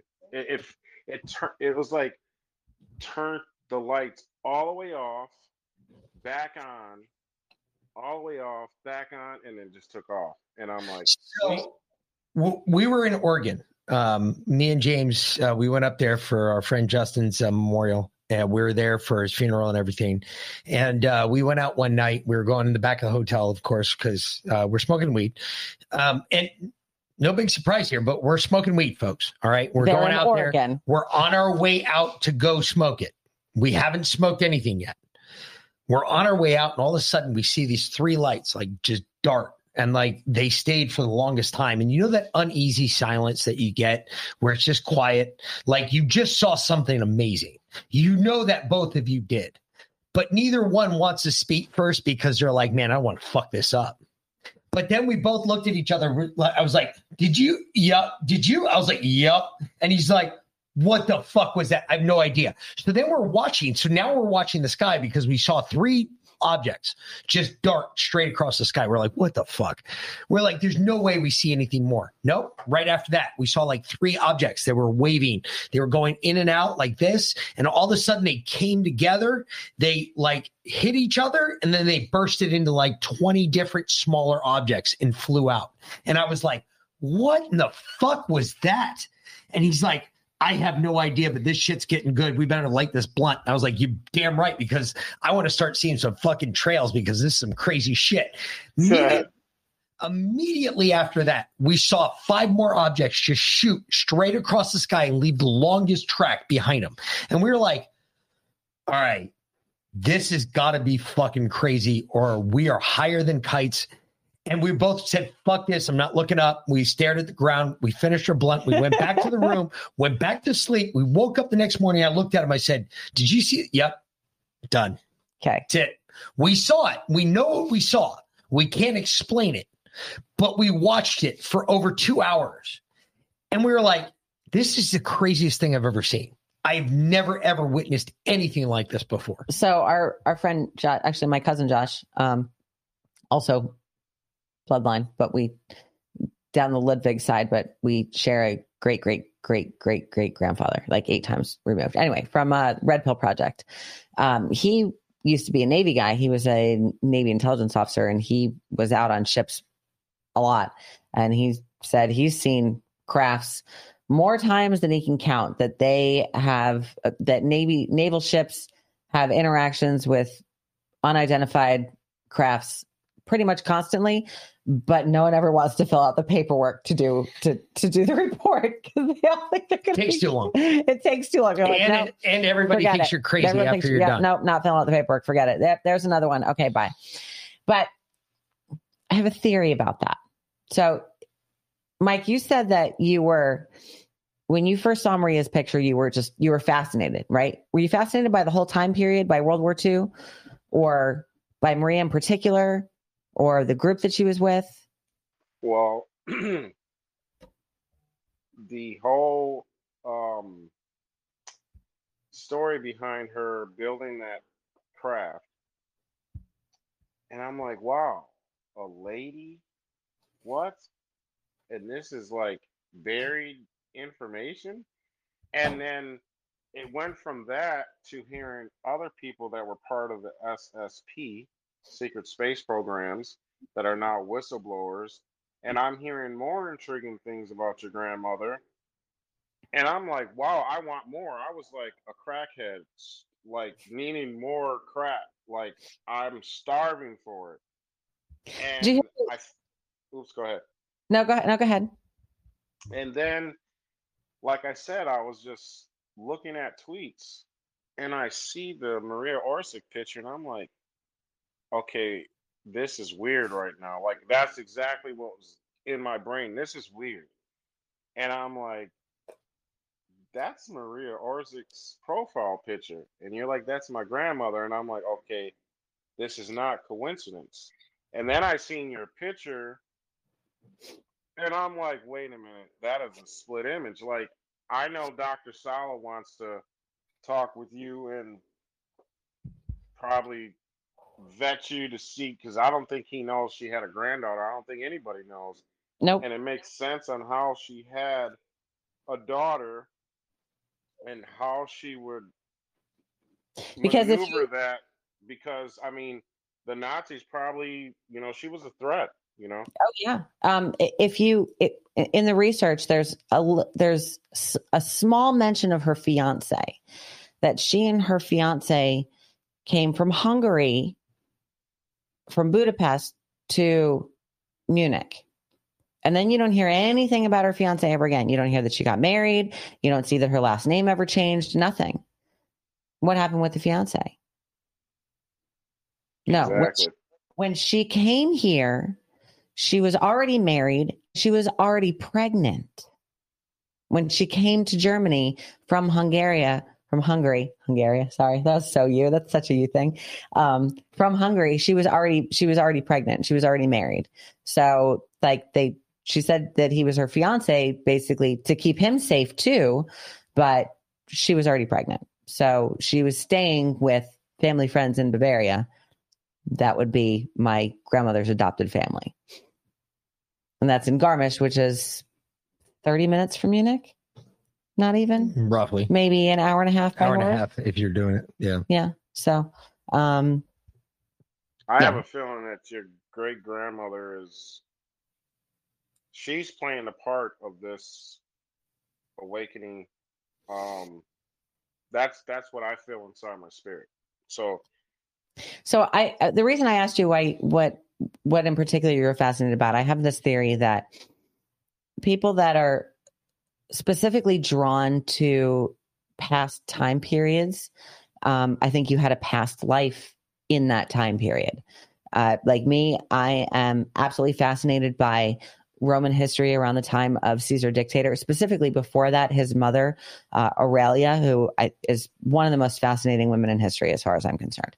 Um, and then uh, in England, around the time of Elizabeth I, that time period has always fascinated me as well. Um, and then when when I was in, sc- mm, I think I was a senior in high school, uh, maybe junior in high school because we grew up up north, and we took a field trip up to Boston. We went to Quincy Market. We went to the Boston Museum of Art, and there's a portrait hanging Science. Yes, but we went to the Boston Museum of Art as well. And there was a portrait hanging in the Boston Museum of Art that looks just like me. And it's from the 1800s in Boston. And that was another time period that I was absolutely fascinated by was that just post Revolutionary War time period in New England. And I, I mean, it's, and I know I didn't have any relatives here at that time. So this woman definitely could not be my ancestor. Like I can trace my family line back over a thousand years on both my mom's and my dad's side. So there's, you know, there's no doubt. Like I know where where my family came from. Um, they were not in the states before that time. In that time, so there's no way that this is one of my ancestors. Um, so I think that people. I personally think that people, some people have the option to live multiple lives or come back and, and try something again or with a specific purpose. Um, and then we were recently told that dogs are passages for souls, like in between times for souls, in between human lives. People are that dogs. makes sense. I- tell you, like, uh I don't talk about it too much, but when I was real, real little, I seen my past and I seen my future, um, which was pretty freaky.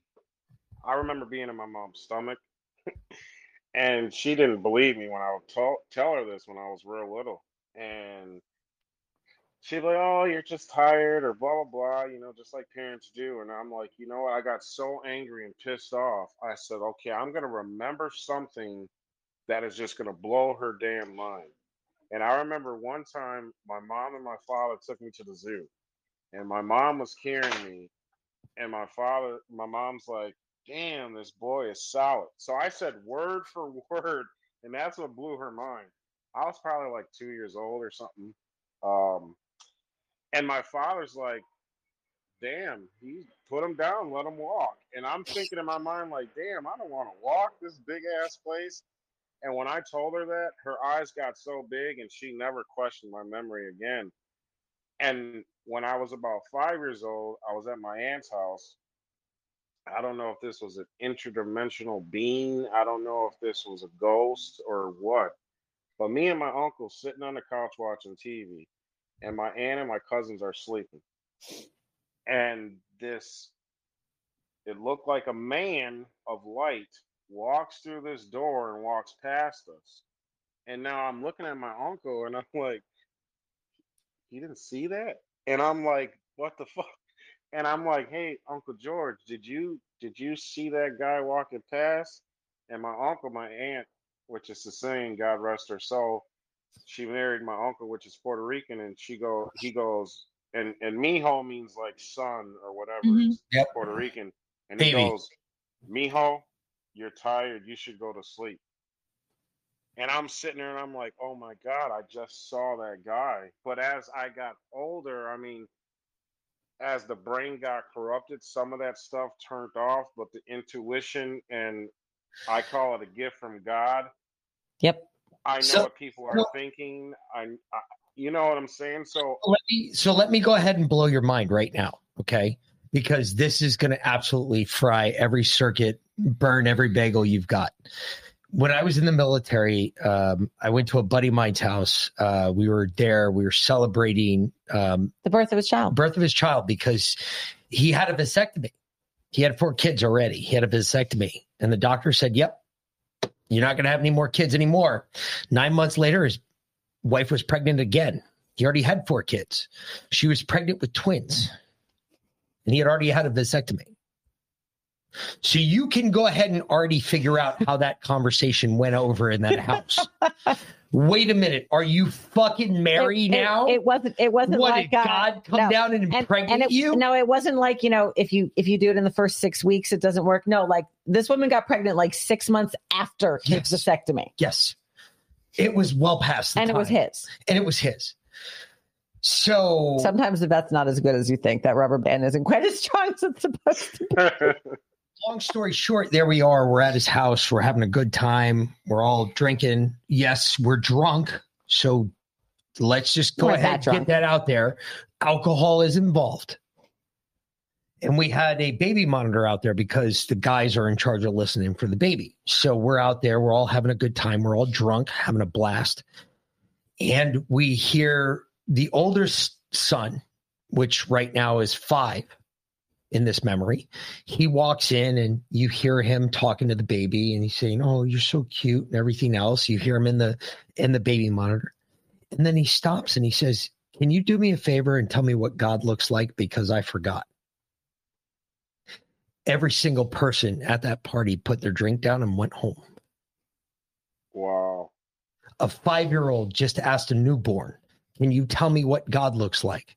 Because i forgot And now you know in in the book of Thomas, which is in the um one of the books that was left out of the Bible in the Nicene Council, Jesus asked Thomas essentially, "Would you ask a a week old baby for advice? Would you ask a week old baby what to do?" And Thomas says, "Yes, of course, absolutely." I'm paraphrasing here, but because a baby is so much closer to God. They they have such a stronger connection that they're much more able to to know the true path. And I'll add to that. So I come from, well, I told you I'm black, Sicilian, and Polish. So my Sicilian family, they're all, you know, heavily Catholic or whatever. But in my Sicilian family, babies, you know, and, and anyone that has a kid, you know, that they'll start laughing in their sleep or they're playing with someone while they're in their crib laughing my mm-hmm. aunt always said they're playing with angels, and I I totally believe it. Mm-hmm. Well, angels are most definitely real, so that I have no doubt about. Since they come and visit us kind of regularly, so So one more thing I would like to ask, since Yeah. you know you looked at your grandma's papers or whatnot, was there anything about Antarctica? Because you know I'm I'm hearing that there is other continents and the ancestral land of the Republic, which Mhm. they want to come back here and liberate us.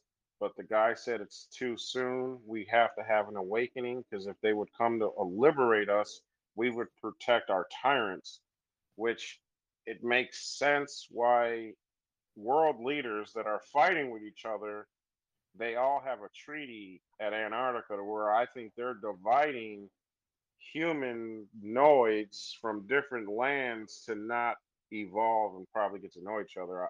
So I wanted to ask, was there anything in there about Antarctica? Antarctica is the entrance to uh, the Hollow Earth where they really are. Oh wow! Well, that Well, makes sense. Well, they How we can pull up Shit, the you can go on Google Maps and find the Yeah. entrance. You can go look at it. um yeah and uh, uh, we we look at it occasionally sometimes there's people camped around it sometimes it's it's open i mean you can see the whole and if you go i wonder if it's still there um some of maria's plans were buried in a hidden link in the ingersoll lockwood website Actually, Um, I think they're still there. as well as I'm gonna bring it up, the but- google location to hollow earth Yeah, let me bring that website up. yeah look up Give me a ingersoll, sec. ingersoll lockwood and it's in that see if i remember where it was Well, this is the the website, so Yeah, give it a second. it's in the the yeah, I gotta do hidden this. Thing. Yeah, I gotta do uh select all. And I must say, you guys did hype the crowd up at the reawakening or the reckoning event. that was actually that was. Joe me. Biden. oh yeah, that was um yeah, which that was That that was was, that was reckoning. Yeah, we Yeah. were we were reckoning. Yep. Um, I went to the truth tour by myself. So The second one. yeah, I I was on. Uh, I spoke at the truth tour, but we we did the interviews at um the reckoning tour. I gotta remember how we did this, how Justin told me to do this. Um, good. left click on the Ingersoll Lockwood. Is that what it was? Yeah, An open link in a new tab. No, it just opens the same thing. Okay. It, there's another way to do it. I forgot how he said We'll have It to ask something- James. It was like command something. It was like command.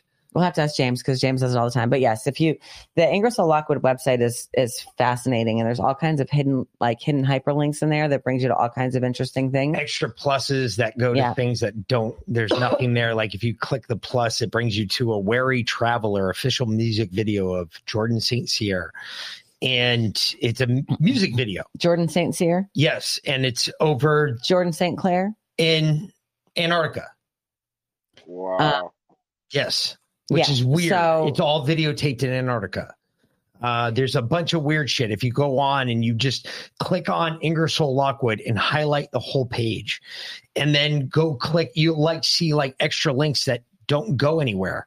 Like it goes to like, why would Ingersoll Lockwood be, you know, promoting the? um Oh, hit the IQT thing. Yeah, that's what I was gonna about to do Yeah, go go up. because that's where we found it before. I think so.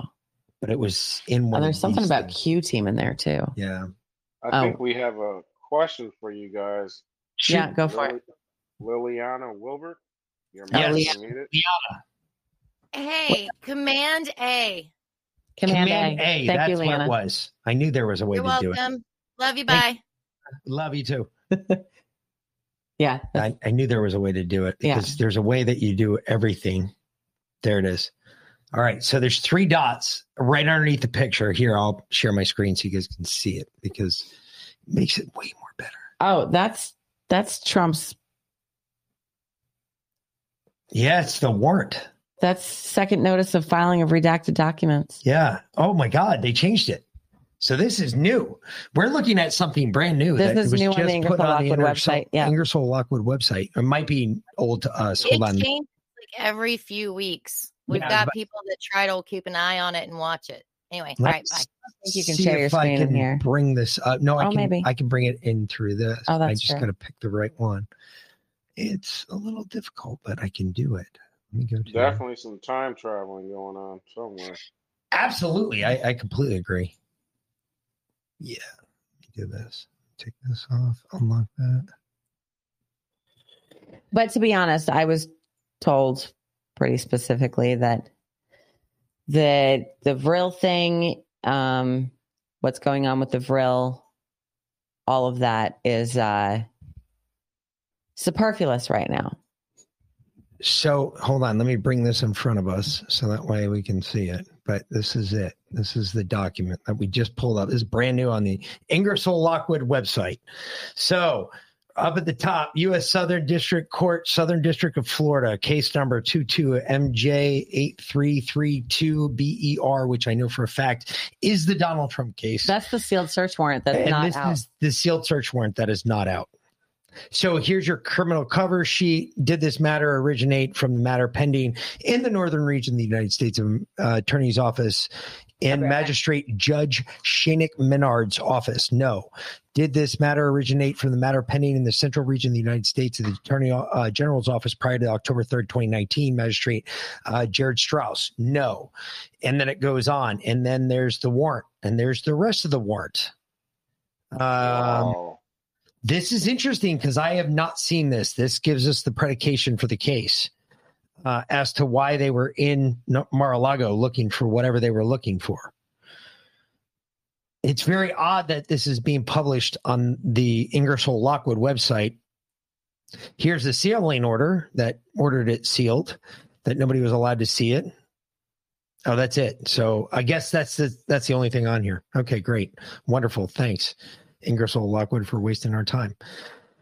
Uh, let me go back here. Let me see what the hell else is up here. Because there's a lot of other shit. Command A again. There's another one right here. It's just got a weird, you just got to click on these things and open them in new tabs and you'll see new shit pop up. Oh, I can email Ingersoll Lockwood, which I don't plan on doing. So that's fucking gone.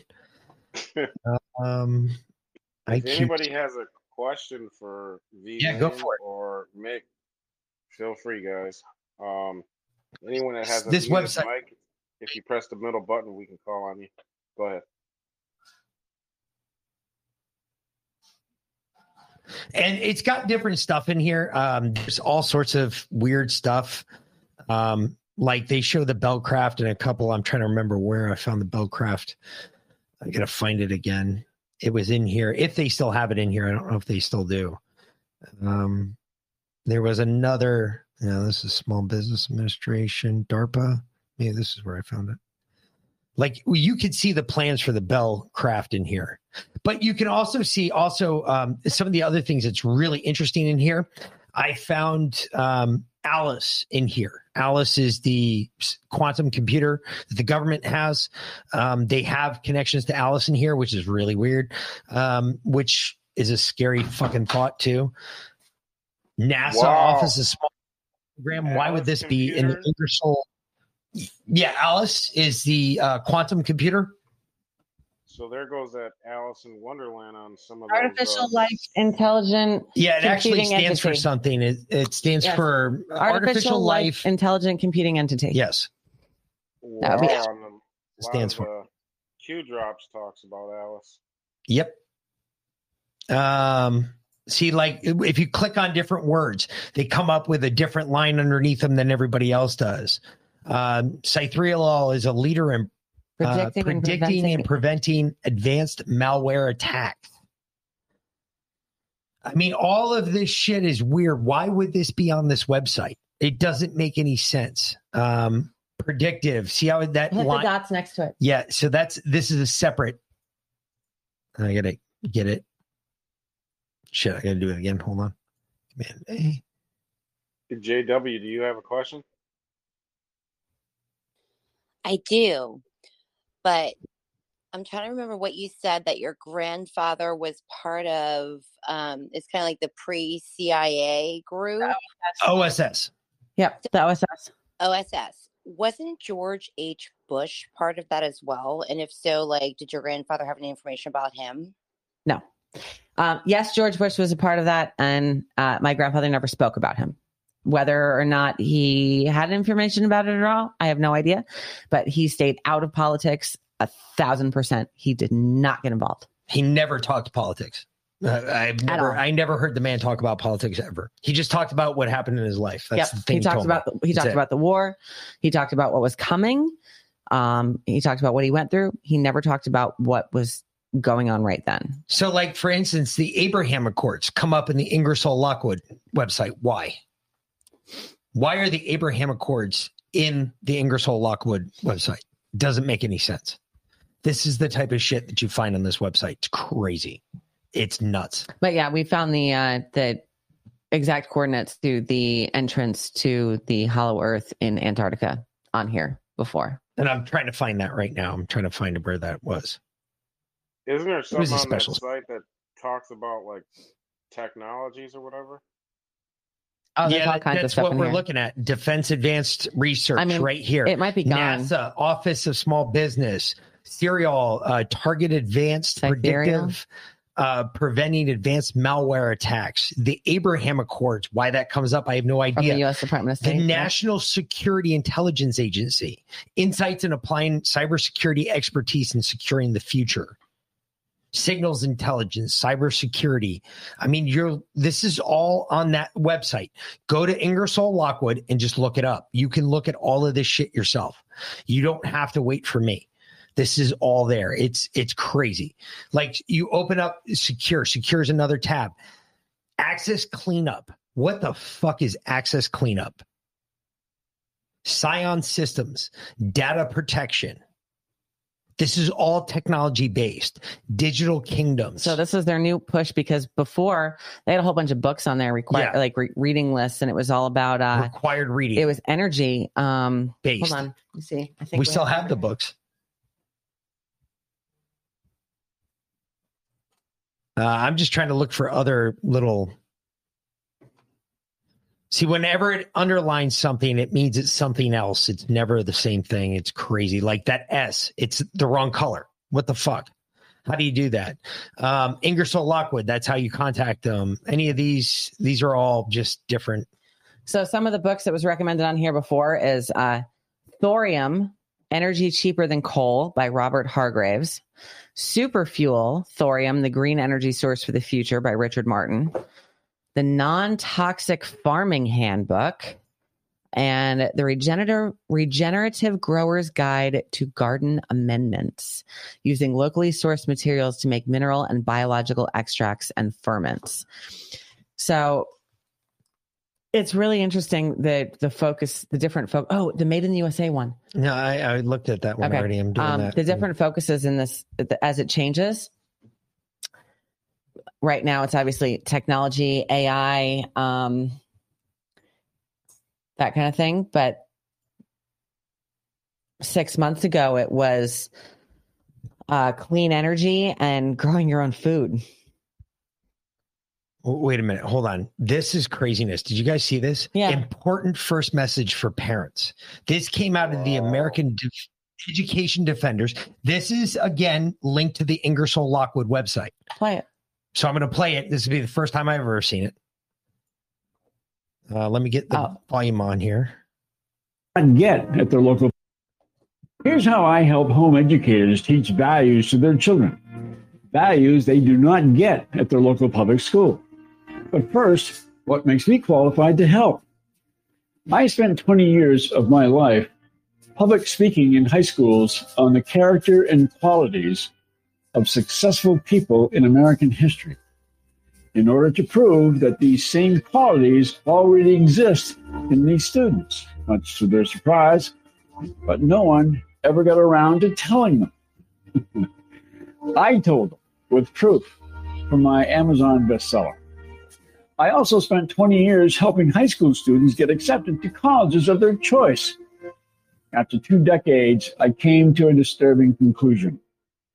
Children today are increasingly unprepared for college and for life after college.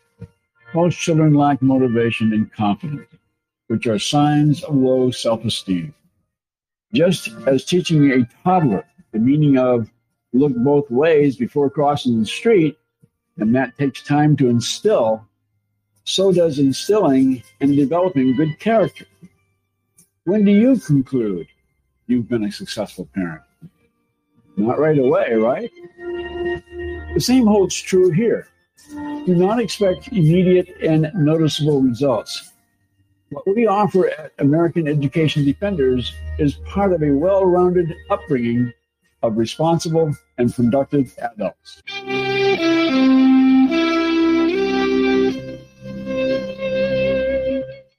So yeah, that's all on the Ingersoll Lockwood website. That's you. You just got to go to Ingersoll Lockwood and look this shit up. It all exists. It's craziness. It's absolutely nutty. I, I can't explain it. I, I we we went and looked at it for the first time and we were like, no way. There's no way that this is what this is. But that's what's on here. Seems like it's a hidden puzzle piece. Yep. Yes, it does. And there's a lot of different things. There's different things on all parts of this website that you can click on and find different things out. About the issues that we are Yep. facing in our world right now. But it's not just talking about them, it's solutions for them. So I uh yeah, go check it out. It's nuts. because that's that's where we that's where we fall short these days we all you know there's literally a million podcasts a billion podcasts right now um a million patriot podcasts and we all come out here and we talk about how horrible everything is and how you know everything's gone to shit and are we in the end of times? Is this revelation? Should we be waiting for you know the the rapture or jesus to come back or a- aliens project blue beam the Vril coming back? Who, who knows? We all talk about how bad it's going, but we don't talk about how to fix it. We don't talk about, no, we definitely don't talk about that. yeah, we, we don't talk about what to do. Yeah. What do we do? We can't just bitch about it all the time. That doesn't do us any good. You know, I tell my kids- I, I, I've I've been saying this for a long time. And the last time I said this, I mean, someone took it the wrong way, but what I've noticed, okay, in the last four or five years have been an awakening like no other. and what I've seen is these radical brothers and sisters of ours are so far organized that we had to get awakening to realize holy shit like seeing them burning down houses buildings killing trump supporters. These people are so heavily organized they have crime ballot harvesting families they Mhm. have these non-profit organization and they're supposed to be activist groups for the community no, they're laundering money, which I'm not saying that's what we should be doing, but I think the Patriots need to get more organized. And it seems like we are so far infiltrated, it's to divide us.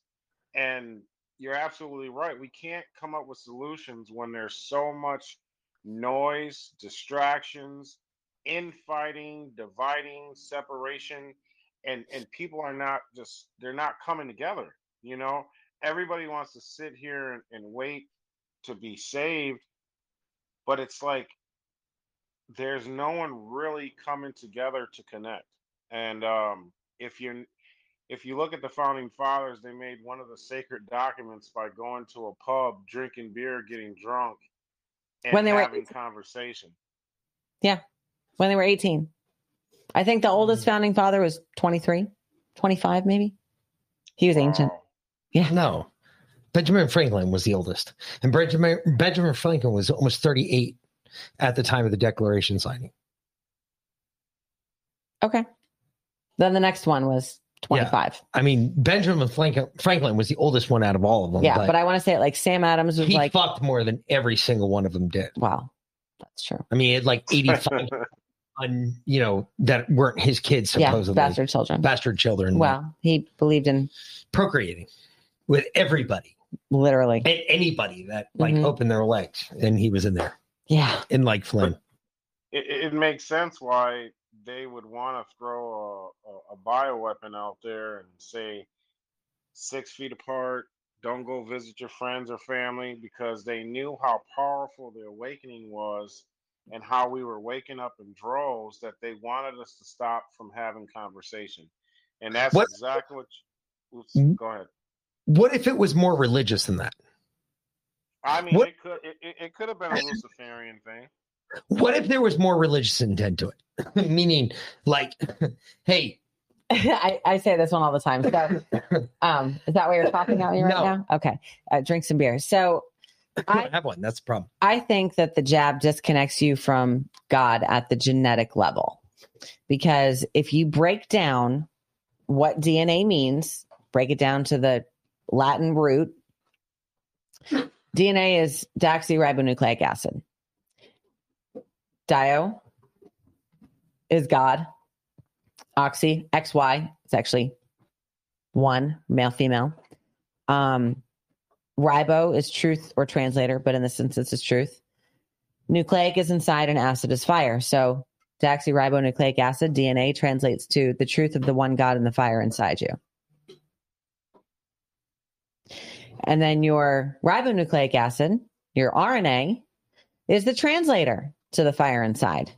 And your messenger RNA, your mRNA, brings the message from the truth of the fire inside, from the truth of the one God and the fire inside you to the translator and back again. They've proven, we've seen the studies that there is reverse transcription of your DNA. They proved that with the jab. Um, so that was something new we learned, but we already knew that. So, quite literally, when you change the message going to the truth of the one God and the fire inside you, you have disconnected yourself from God at the genetic level. You've cut yourself up in the source. Makes sense. Your microphone's off. And then you had those priest monks in Greece.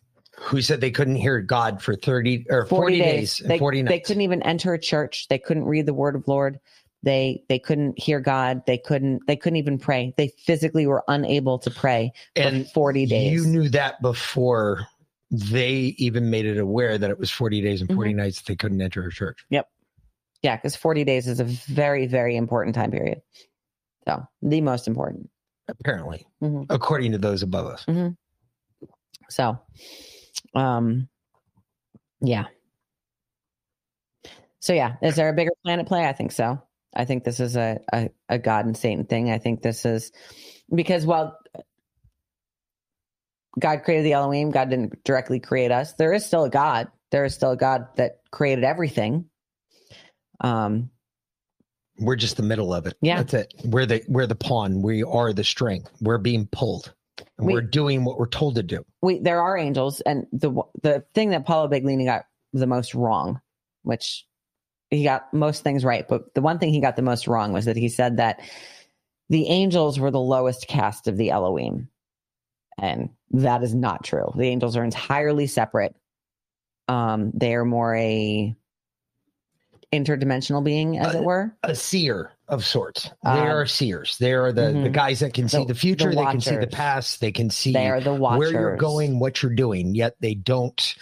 Um, it, it, They don't interfere unless they there's a lot have of to. that we've been told from a lot of different sources. One of the biggest ones being is that God, um, and just like we've been told, there there are things that humanity has gotten right. We've done a lot of things right as humans. Um, they cannot interfere on our plane. unless except in dire It has to circumstances. be the most absolute end of the world type. like, like right now. shit's going to go completely wrong and you're all going to die anyway. But they cannot interfere in our plane. They can only mention, they can only suggest. They cannot, uh, demons are the same way. Demons cannot interfere in our plane too, is according to what we've heard. Demons can't do the same And thing. neither demons nor angels can possess you unless you give them explicit permission. you have to get permission because if you do not get permission, they can't inhabit your whole body. because they it's can't free will. It's a matter of free will. And that's the one thing that God gave us that pisses every angel off and pisses every demon off is that we have free will. We have the choice. We have the ability to choose yes or no, this is going to happen to us.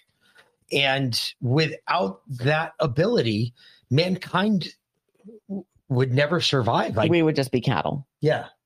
We'd without without food. free will, we would have we would we would have been we would be where they want us to be. They want to go back to the old master serf system where there are a few Elohim. They live about 4,000 years on average. Um, you know, according to what we've read. I mean, I, I think it's all a guess. maybe Biden is an Elohim. I mean, he's been in the Senate for 120 years or 780 years or whatever it is. but You know, whatever he said yesterday. I, I think he, I think the last time he said it was 780 years, and I was like, the country's only been around for 256. years. 56. So uh, a little weird. Okay, good job.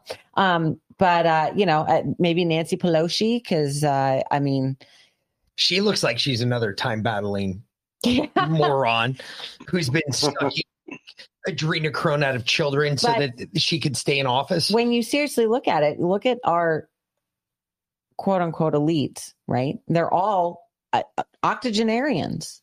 They're Mhm. literally twice our age, and we're not young. And yet, they, Biden aside, tend tend to be in damn good shape. None of them got sick from COVID. None of them died from the jab. Of course, none of them got the jab. But you know, they they obviously take their regular adrenochrome because they uh They're still alive. they're still they're still alive. They they look halfway decent. They um they can usually speak, depending on how much vodka Nancy has. But you know, Or Biden has, for I- that matter. well, I mean, I, like I said, Depending Biden- on Biden what time it is. If it's five o'clock at night, Mhm. you know, But- Biden gets punched. but they would like nothing more for ninety percent of us to die, and the ten percent that's left to live in these smart cities where they can control everything we say, do, think. you'll have eat- nothing and like it. You will have nothing, and you will be happy, and you will eat bugs, and you will live in the pods, and you will like it. Do you Uh, think they got smacked in the face when the uh the white hats took down those uh guide stones?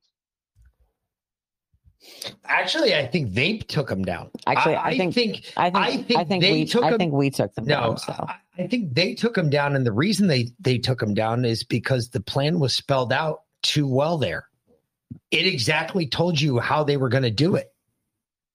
They were going to drop the numbers, and and we went to the guidestones. we did. We went to the guidestones before they were demolished. We went there when they were still standing, and they were eerie when we went there. And then Yeah, she found creepy. a cold spot on Yeah. the fucking every single stone Every- that was weird. Every- Oh. Every guidestone right at about hip level, so probably about three feet off the ground, had a a black spot about the size of my thumb.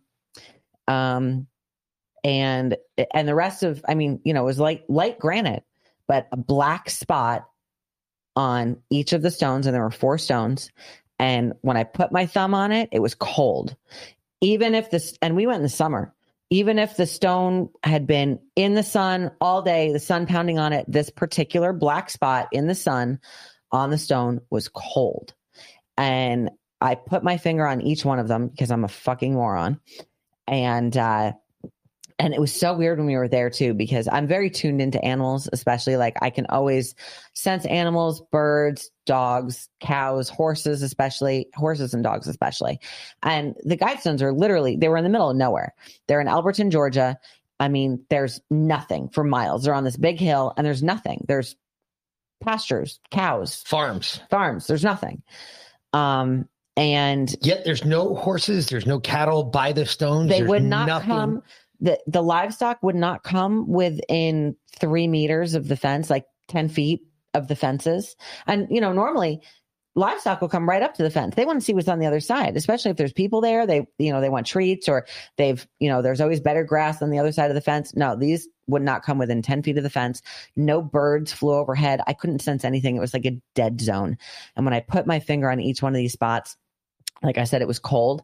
And then I got this weird vibration up my arm where it was almost like getting like almost like getting electrocuted. Like you, you know, you touch something that's it's got you get an electric shock and then you get that that weird like buzzing up your arm, like almost like a through your muscles. like a tingling Yeah. sensation, like uh, but Mhm. negative, right? My arm felt like that for three hours afterwards. Almost clear until we got back to Yeah. China. Wow. Yeah, and it was a four-hour drive home, almost all the way, in, um, almost until we got home, and we stopped for lunch too. So it was probably four hours. That my You arm ever felt. seen the the drone fly over on the top? How there's like blood all on the top? Never seen that Mm. on top of the guidestones. Yeah, I forgot the woman's name. Um, my friend Mary Crowley, she interviewed her. I'll send you guys the. Oh, I don't know if she showed it on that interview, but you can probably look into her interviews. hmm Oh, I forgot who she was interviewing with before that, but she actually shows the picture footage of the drone showing the blood that's on the top. Wow. Like they did Yes. some type of sacrifice on the top Absolutely. stone. That would Well, not the surprise me. capstone had all the weird languages. It had Sanskrit, a three thousand year old dead language. Who even knew how to transcribe Sanskrit to write what they wrote in up there? 1977. Yeah, who did that? Who even knew? Sanskrit was a 3,000 year old dead language that nobody knows how to speak as of right now, as far as I know. We might know a little bit of how to read it, but we don't know how to speak it, and we definitely don't know how to write it. And yet they were able to transcribe in Sanskrit on the Yes. keystone. On the top of the keystone, capstone, on top of the of the the guide stone. the guide stones. I was like, how did they even figure that out? That doesn't make any sense. Well, she I- breaks down how like Ukraine is tied to Georgia because Ukraine was once called Georgia and King uh frick, I can't remember King George was tied to Georgia as well. I mean, she goes really, really deep with those guide stones and we have a researcher on the group that went pretty deep to where I will send you that speaking to your DM to where it almost seems like this guy played a part with them guide stones being built because um, He knew too much. he had so much unlimited money. You don't remember his It's not name? even funny. It wouldn't be R.L. Um, would it? Last R.A. Christian. Or R.A. Christian? Last name's Turner. Ah, yeah, Ted Turner. Yeah. We all think Ted Turner had something to do with it. Matter of fact, a lot of people have, um, in the past, especially around there in Albertson, they have said that Ted, Albertson. uh, they said that uh, Ted Turner was the person who showed up at the quarry that day and gave them the plans and told them how to build it and gave them The wooden box. he gave them a wooden box like a diorama and then he took it back from him and he burnt all the plans and he burnt all the the diorama and everything else that went with it. And he said you can never release my name. That's the only part of this that you can never do and when they built the stones in 1977 and they put it up and it was finally finally erected and when it went uh, to the public in 78 when it went live in 78 um, they just said that it came I from. R.L. Christian. That's it. R.A. Christian, or R.A. Christian which sounds like Rosicrucian. which yeah if you say it really fast it does sound like rosicrucians but it's not and somebody had actually suggested because if you take the letters and reverse them it becomes fucking ted turner. No, or no it was something to do with turners. It had something to do with the turner family. I don't know. it was like a father or brother or something or stepbrother of the turner family. And they were saying that ted turner had something to do with the, the guidestones. I don't believe that. Um, I, I don't know where the guidestones came from. I don't know who this rl christian guy is or ra christian guy is. But i can tell you right now they were weird and they're gone and it was really weird since we've been there and the time that they were destroyed Um, well, it's it actually it was really weird the exact time that they were destroyed because it was 17 months after we had been there well uh, 17, nice. that's interesting. I hadn't done it was calculations. 17 Okay. months since So, we've been there but we were in Vegas with our friend that ended up not being with us anymore. But we were in Vegas and our friend Justin was sitting at his computer. Actually, he was he was actually looking at uh the the Antarctica um we were looking at uh we were looking at the Hollow Earth entrance Yep. at Antarctica because they had set up a campsite around it. And Mick went to take the dogs for a walk because we had the dogs with us because we drove to Vegas uh, from Georgia. It's craziness. actually we Um, drove to Arizona. Yeah, we drove to and then we Arizona drove and then we drove to Vegas. But um, and and I went over to see what Justin was doing, and he's sitting down at his computer, and he was a he was a big guy, like literally bigger than a refrigerator. He was like six four, six five. Like Justin was huge, and and I go up behind him and I I'm like give him a hug from behind, you know, and uh and I'm talking to him, and you know we're looking at this website, and I don't even know what I was saying to him. Um, and I, I don't even know how long we were there. Mick came back in at some point with the dogs and he went and sat on the couch. I just know that I was giving Justin a hug and it was like time stopped for a while. And both of our eyes were closed. And I saw this bright light just get bigger and bigger and bigger behind our heads and almost like explode, like burst. And I felt this wave of energy go through, go through me, go through both of us. And I opened my eyes and I looked at Justin and I was like, Did you feel that? And he was like, Holy shit. Yes, I felt that. And then I looked over and I saw Mick on the couch and I was like, When did you get back? I had no idea. And that moment that that light burst behind us, that was the exact moment that the guidestones dropped, literally to the second. Wow. So, Yeah, Our next show was talking about how the Yeah. guidestones were destroyed. yeah, from Justin's living room. Yep. So, um, there, there is definitely something greater at play, and and we all, and, you know, we we do it too every single day, Monday through Friday. We go on the air six p.m. We talk about all the crazy shit that goes on in the world. We talk about the news. We talk about everything. Um, mostly here in the states, but sometimes overseas. We literally talk about everything, and and it used to be really draining. And it used to be like sometimes we're like, we just got to take a break, like we got to stop. And I see, you know, I listen to other podcasters and I see them getting black pilled, and I I I know how hard it is. It, it is such a weight on you for the longest time until you take that white pill. And I had to take it again because, like I said, when Justin died, it shoved that black pill right back down my throat, and and it was it was a long time. I mean, that was in July that he died, and we're just really just starting to come through it. And uh, but I had to take that white pill. That's the only way that you can get through the daily shit. And what's the white pill, right? So the red pill is when you wake up. Well, the blue pill is, you know, obviously from the matrix, the red pill, the blue pill. The blue pill is when you're we, you're in the matrix, you don't want to know. We call those people ostriches, right? You know that the world's fucked up, but you're just going to bury your head in the sand and pretend like it's not happening and pray that it all goes away. And then when you take your head out of the sand, everything's going to be peachy keen and you're going to find your rose colored glasses and, you know, everything's going to be hunky dory. That's the blue pill. Um, I, I want to taste that steak inside the matrix again. That's the blue pill. And the red pill is when you open your eyes and you realize that shit is not as it seems The steak isn't real. yeah the steak isn't real that's that's the red pill that everyone's been lying to you all the institutions that you were raised to believe in to trust uh, to depend on that none of them care about you that really they're all out to get you they just want to work you until you die and get the most productivity out of you until uh, uh, they possibly can until you get too old to be of use anymore. And then they're going to put you out to pasture and stick as many medications in you as they can until you die as fast as you can. Right? That's the red pill. It's not real pretty. And then there's the black pill. When you realize that it's not just that they don't care about you, it's that they're actively trying to kill you. That most of the world is really trying to get you. That the jab is a poison death shot designed for mass genocide.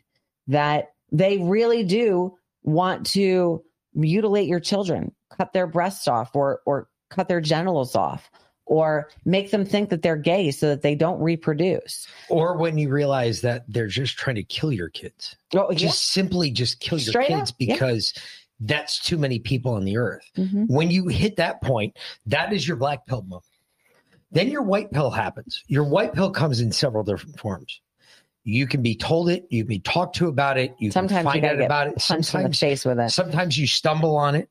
And then there's other times where literally they fucking walk up to you and they fucking deck you in your forehead and they say, Hey, dumb shit, you've never ever even looked at this. This is a possibility. Have you ever even thought about this? No. Okay. Well, then maybe possibly think about this. So the white pill is God. The white pill is the realization that there is something greater at play, that there is a bigger plan, and it's not man's plan, and it's not Q's plan, although I do think Q's plan is divinely inspired. It's God's plan. And we are just along for the ride. And if we stop thinking so much and just get out of his way, then everything may actually be okay. That's the white pill. And that's the pill that's the hardest to swallow. That's killer. I like that. Nobody wants to swallow that one because that means you believe in something that's not real and something you cannot physically, tangibly hold. Therefore, it's outside the realm of our existence in what we believe as humans because it's not physical, it's not tangible. You can't hold it, it's not there. It's, It's something you have to have faith in. it's what we've been trained in the last two generations to believe because before that a hundred years ago 200 years ago a thousand years ago if if someone heard voices spoke to angels could tell the future could find a missing child or even a, a, a missing evil. no a thousand years ago That was that was a considered good. gift from god It was a gift from God. that was a gift No, no, no. The- I, I know it's a gift, but the now now, Now now, if that's you talk to God, now if Now you talk to you're angels, crazy. you're crazy. now now you're Yeah. psychotic now you need to be on lithium and have electroshock treatment and you know because that that's you're you're cra- there is no spiritual world that's what they have tried to make us believe for the past 100 years there is no spiritual world you're crazy How dare you believe that? That's that's not what we've told you. We've told you exactly the opposite. We've told you the truth. That's what they tell us. But the truth is not what they've told us. The truth is actually the opposite of everything of everything you've already learned. Yeah. So what you have to do now is discern through all of your bullshit what's real, what's fake. And is that easy to do? No. There's no easy way to do it. You have to ask yourself, and I got to tell you, it comes down to true belief. And I am a Catholic, raised a Catholic. I was born a Catholic, raised a Catholic. I'm confirmed. I'm baptized, the whole bit. I lapsed my since i first was like five years old everything. I am a hardcore, huge Catholic. And I'm saying this. I'm saying that there's something else at work here that we cannot put our fingers on. And there's nothing that we can touch. You can't explain it. I don't know how to explain it to people who can't see it themselves, but there's definitely something at work here. And if you can't see it yet, give it five minutes. Just listen. Just wait. Because that is the biggest problem is people do not listen. People are being told a message. You're not listening to the message. How many told, times were you told that you weren't listening? In total. I mean in total. I, 150 okay. So she was told that and you were told that by who? Gabriel. Okay. So you were visited by a angel that Mhm. told you 150 times that not, not listening, listening. that I didn't have faith, that I didn't know how to listen. And I was like, well, then tell me how to listen. Just listen. And it took a long time for me to learn how to listen. I was like, I listen all the time. That's why I sit outside. You hear, but you don't listen. You need to listen. What does that mean? Well, didn't you hear when you were told not to take the jab? Didn't you hear? Didn't you get that download about all of this evil that's coming? You heard then. Why just shut it off? Like, I, it scared me. and there's a lot of shit out there that a lot of people don't realize like look god you know i i'm not a i'm not a huge holy guy i'm i'm very religious don't get me wrong I'm very more, religious I'm more holy, less religious. i am not holy at all however i can tell you this much um being a guy that's been close to death on several different occasions He's actually died i i can tell seven you times. I, I can tell you the truth on this that this is no bullshit. Like literally, um, there have been days that I have had the advanced foresight to say, "Hey, look, don't go do that. Don't go there." I was uh, in Aurora, Colorado, Hmm. the night before the shooting at the theater. And I was supposed to go to that theater that night because my brother was in the Batman movie that was premiering that night at the movie theater.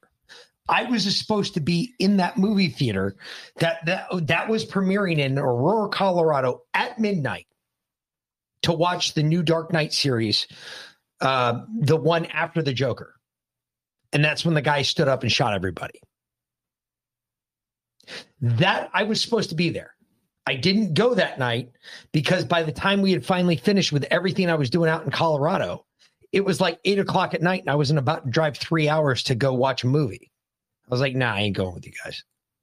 When I got up that morning after the shooting had happened, I got to the airport and mind you, they hadn't said shit about it on the news. I got to the airport and this cop took apart my luggage right in front of me, like piece by piece. I'm watching him hold my dirty underwear in the air. I'm like, dude, is this really necessary? I mean, I'm sure everybody else wants to know my waist size, but I'm pretty sure you don't need to hang it out there for everybody else to see. And the guy said, no, there was a shooting last night in a movie theater. I was like, whoa, I didn't even know about this. What are you talking about?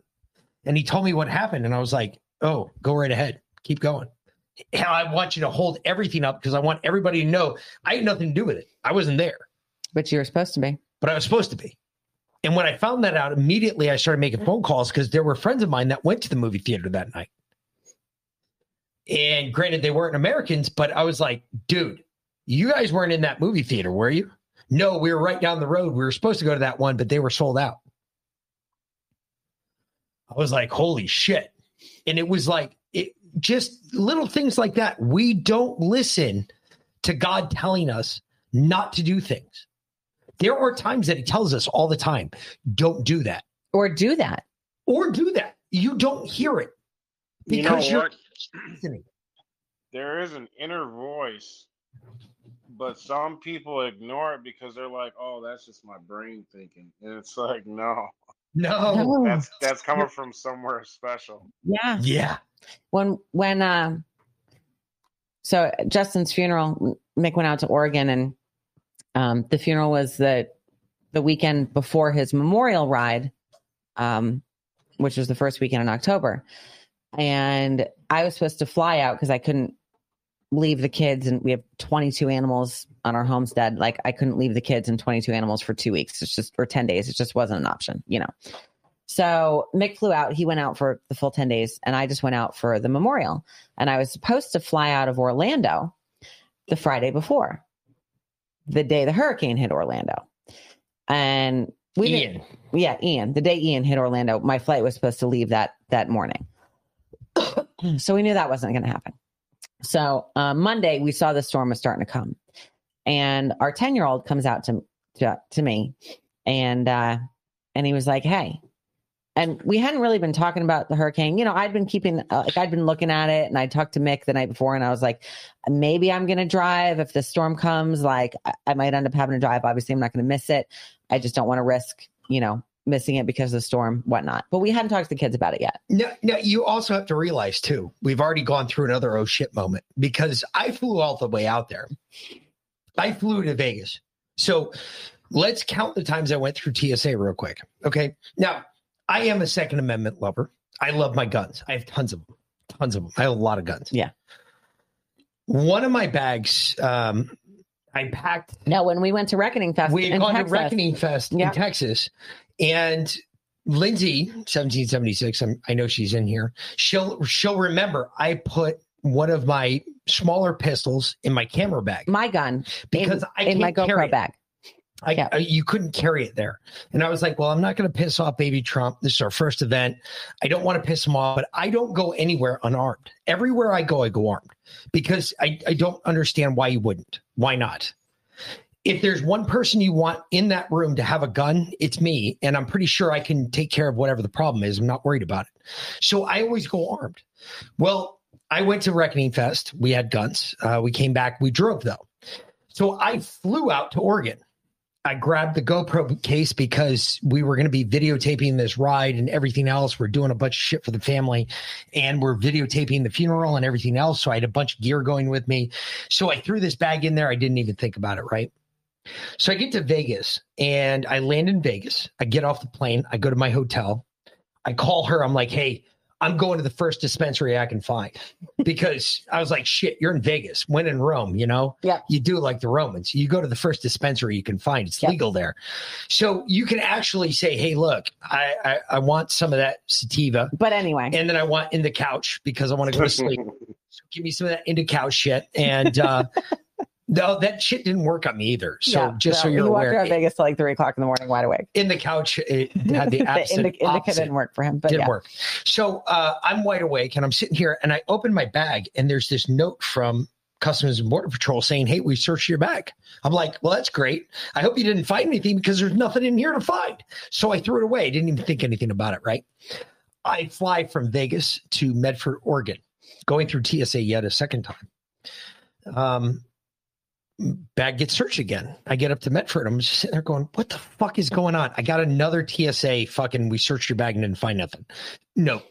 And I'm like, what the fuck is going on? I looked at James. I'm like, geez, this is bullshit. Right. So I start opening up everything and he's just like, hey, dude, we got to make sure we have everything ready for the funeral. Make sure all your camera equipment's good. I'm like, all right.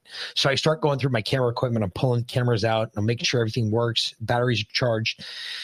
And I open the GoPro bag, and at the bottom of the GoPro bag, there is a Glock 43 just sitting there, as if I put it there myself. It made through customs twice, through TSA. TSA twice. Wow. Even opened my bag and searched my bag twice and never found the gun. Fully loaded, Fully loaded, mind you, clip in it. with a magazine in it, ready to go. And I'm sitting here going, I look Oh down shit! and I look at James and I had this moment Oh, in my face where I went, and James is like, What is your fucking problem, you retard? I'm like, Look at my bag. He comes over, he goes, Holy shit. And I was like, Yeah. How did I get all the way to the west coast of the United States with a fully loaded gun in my bag? It, I mean, it was checked, but still, Justin was looking out for you. So, anyway, so Tell first- me God doesn't exist then. so so now I now there's another reason for me to drive because I want my gun home because it's my gun. So a friend of ours drove over from Oregon to Vegas, but then it's in Vegas. So okay, so looking more like I'm going to drive. And then on Monday, our 10 year old comes out to me on the porch and he was like, Hey mom, are you going to drive to Vegas? And I was like, Well, I was thinking about it. Why? And he goes, Yeah, you shouldn't get on that plane because we need you to come home. And I oh, said, wow. okay, well then I guess I'm driving to Vegas.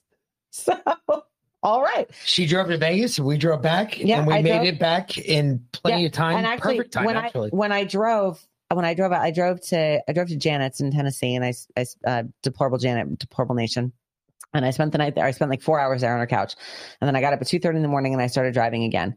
Um, and I drove for twenty four hours straight, and I didn't get tired. I stopped for gas and to pee, and that was it.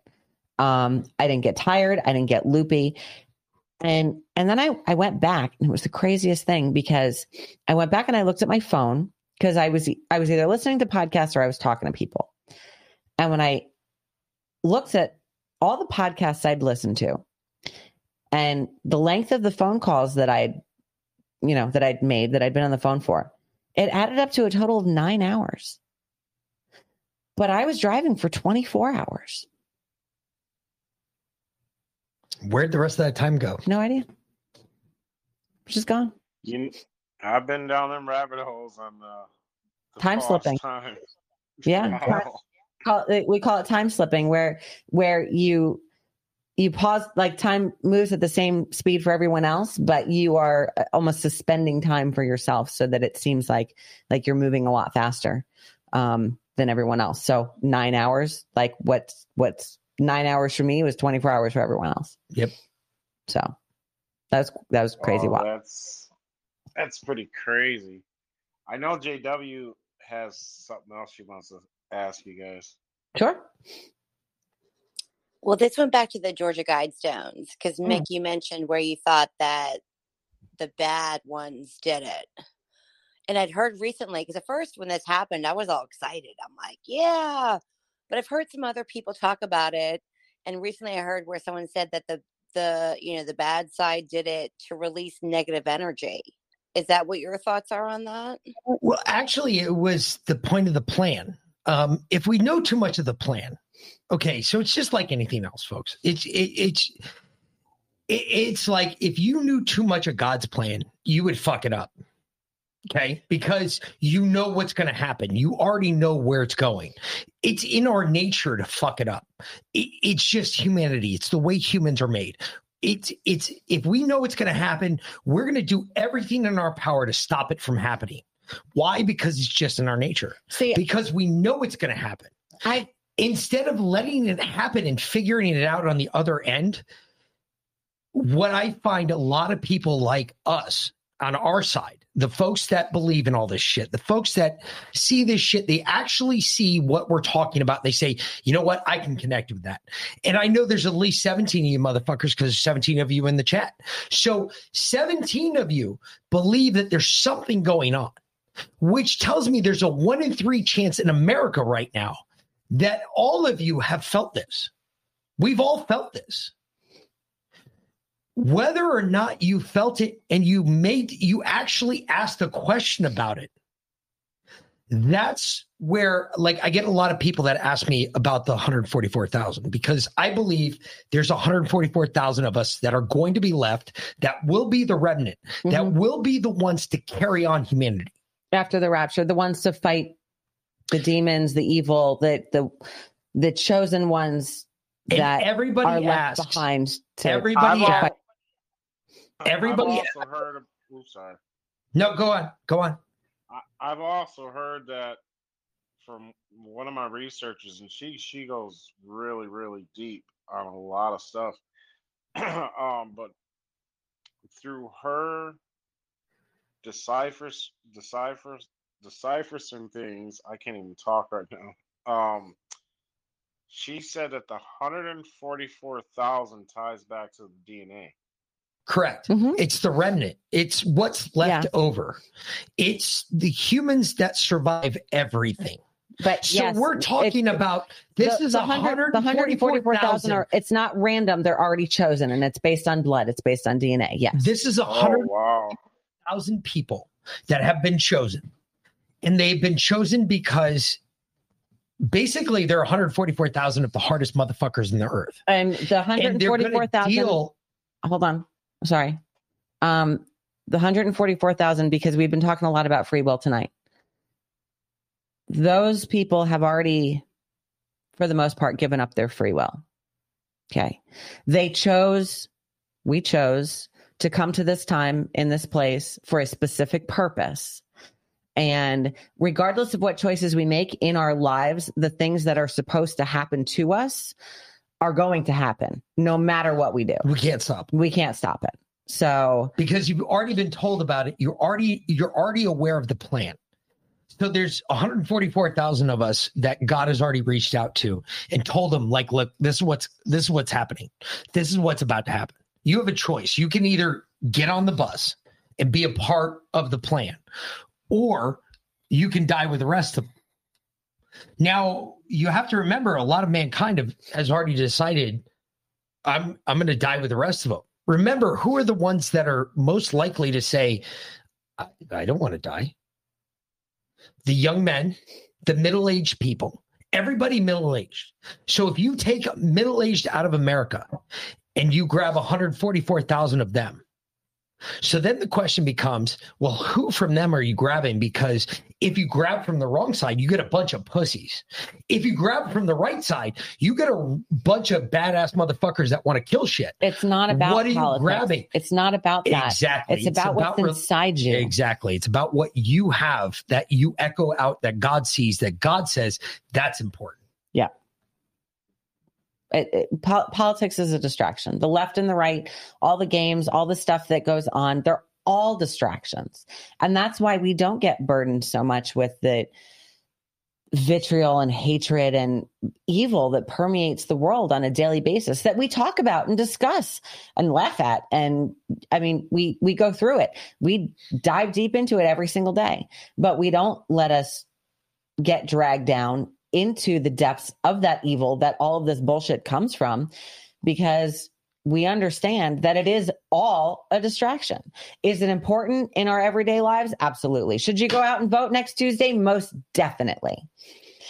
But is it the end all Oh be? yeah, No. that's That's a new, that that's another topic we can start on. But that's what it is. It's a spiritual connection, relationship with God. That's what I believe. Yes. Bingo. That's that's all it is. That's that's essentially what it is wrapped up in um, the tightest little bow I can give you. It is, and you believe it or not, every person, every single one of you, you have that connection. Whether you believe it or not is completely up to you. You have that connection, but it's up to you to make that connection. It's up to you to. And I'm not saying go to church. Don't get me Don't wrong. go to folks. church. I'm a fucking huge Catholic. You know when the last time I was to church? Probably four Oh. months ago. At, at least probably six months ago, even. But But that was the last time I'd ever been to church, and it's just because this new church, I really, I don't, I, I don't see eye to eye any because any part of it. You've come to understand, as I understood a very long time ago, that church, that you can't find God inside a building made by man with another man standing up there telling you what to believe. That's not how you find God. You find God in the places that God made. But that's not how I found God. So I'm confused how you depict every human being as finding God that way. No, not everyone. A lot of people find God in a book as you're raised, but actually, no, you didn't find God in a church. You found God in your family, which is something that God made. You found God in your family because your parents raised you every single day with a belief and faith and trust in God. You found God in your family. Well, that's true. But when I, I, I talk about finding God, I'm explaining my adult reverence okay. for the supreme being, Mhm. um, as I would put it, because that's there's not really another way you can put it. Um, when I found God, um, I was sitting on a shitter. No bullshit. I, I won't lie to you. I was literally sitting on a shitter. I was in the middle of Iraq. A mortar round landed.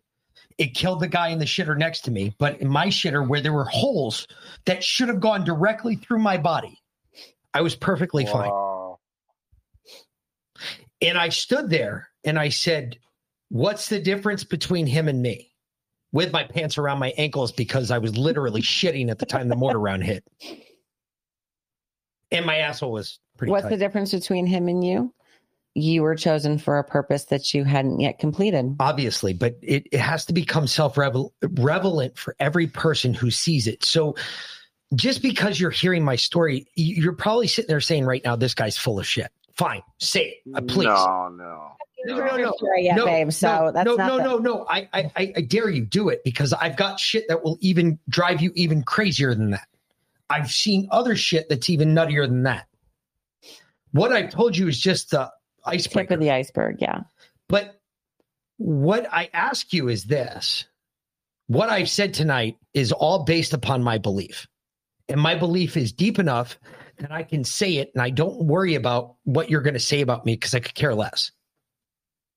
But I can tell you this much if my belief is that strong in me, and I'm not someone who's generally a strong believer in things of that nature, um, if I believe it, and I believe it as strongly as I do, wouldn't that tell you something about your belief and change the way you believe about what you believe? Uh, no, no. They they can hear it from you all day long, but until they actually hear it from him, until they hear it from Gabriel, even It's true. I'll they, give you they won't believe it.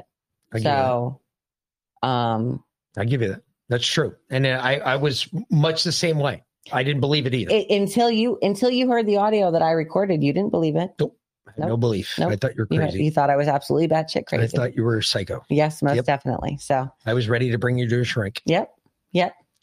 So I did not believe a part of it, not a single part. I know, I know. And then she caught me on video. I was like, you motherfucker. You want to hear it? You you guys you want to hear Oh, Gabriel? sure. You want to hear the audio of the Archangel Gabriel I, I don't talking? think we have it. yeah, we do. Do we? Of course we do. Where? Go for it. Give me just a second. I So, gotta find little it and play it. backstory. This was the third time. It'd be it'd be an audio file.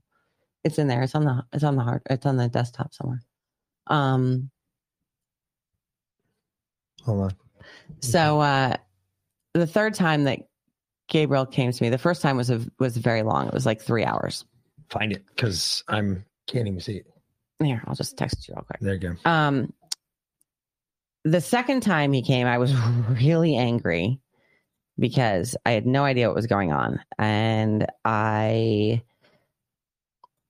he was really pushing my belief system well past where I was comfortable, and I was mad about it.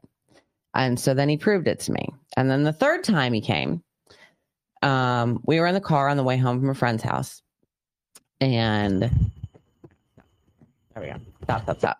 All right. Um, in in the car on the way home from a friend's house, and uh, about halfway home, Mick looked over at me, and I saw it wasn't it wasn't Mick anymore, and but I didn't want to talk to him then because the kids were in the car. So I said, wait till we get home. And I started playing the Struggle Jennings song, God, We Need You Now, and like bellowing out at the top of my lungs, singing as loud as I could until we got home. And I sent the kids inside and I went to get him out of the car um, because he didn't, he wasn't moving. So I like walked around the car to open the door and he he couldn't move. Like he physically couldn't move. And so I was like, all right, we'll talk here. So I walked back around to the driver's side of the car. And as I was doing that, I pulled out my phone and I hit the voice record app, like the voice memo app. And I got back in the car and I put the phone face down in the center console. So he couldn't see that it was recording. And the recording ended up being 13 minutes and 13 seconds exactly. So here you go. Is that not crazy? hmm 13 and 13 like that? I was like, holy shit. Mm-hmm. Nuttiness. Okay. So tell me how it works.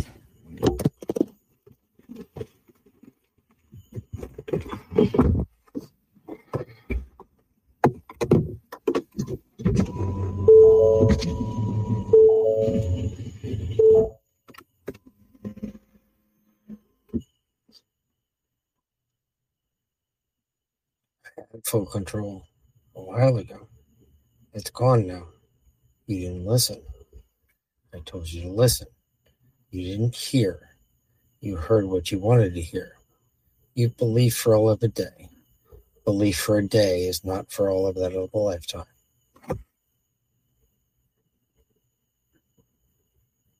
Are there any questions? Before I leave now,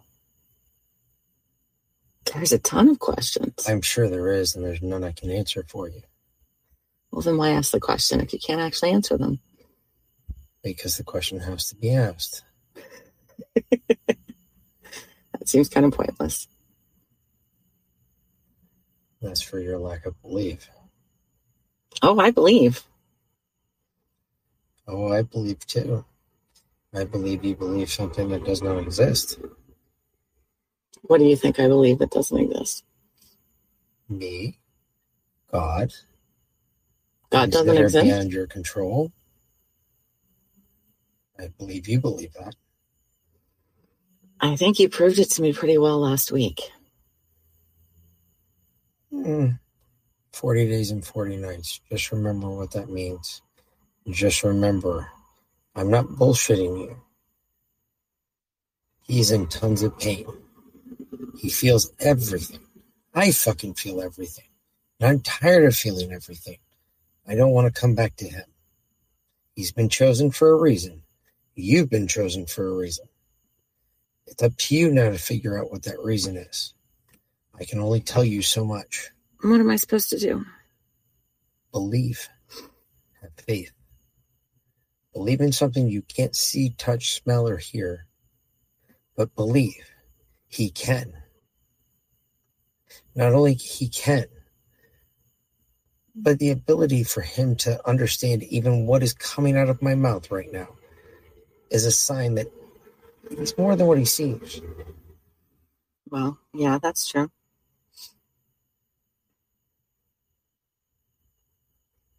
However, Did you heal him from the dead? I cannot carry on in the body I'm in, not without hurting him severely, and I'm not allowed to do that.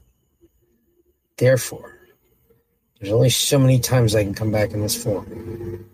Everything from this point on will be something you've never seen before. I cannot come back to him. I come back to him again, he dies. Your call. no, no, don't, don't then. I definitely don't want him to die.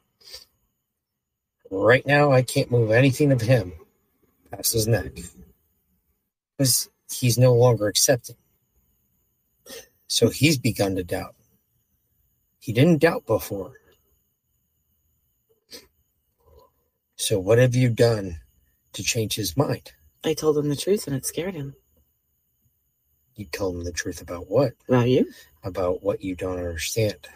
I told him exactly what happened. The You entire told him something you will never, ever, ever begin to even fathom. Something the Lord above hasn't even told you yet because you have failed to listen. How do I listen? Open your ears. It's all around you.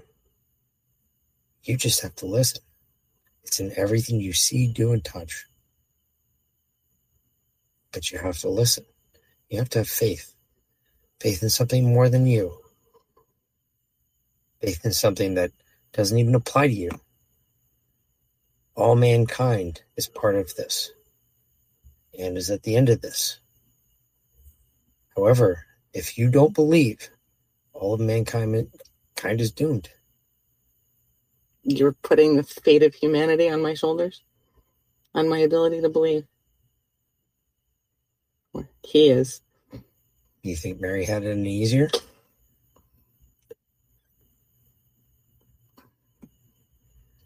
He works in mysterious ways. Ain't that the truth? However, however mysterious to you, however mysterious to me, he also has faith in mankind. But apparently that faith is waning. We done pissed him off. You've done something. And there ain't a soul that's going to believe you. Of course they're not going to believe me. They didn't believe Mary either. If you believe in that story, what's so hard about what I'm telling you? Again, I told you I believe you. You proved it to me last week. I question everything. I need evidence, but you freaking hit me over the head with it. You're still questioning. Well, today was He knows. He knows better than anybody else. You might want to think twice. He knows. Stop questioning. Why question something you know it's going to happen?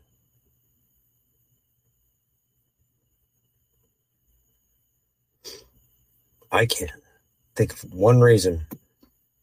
Oh, then again, I've seen more things you will ever see.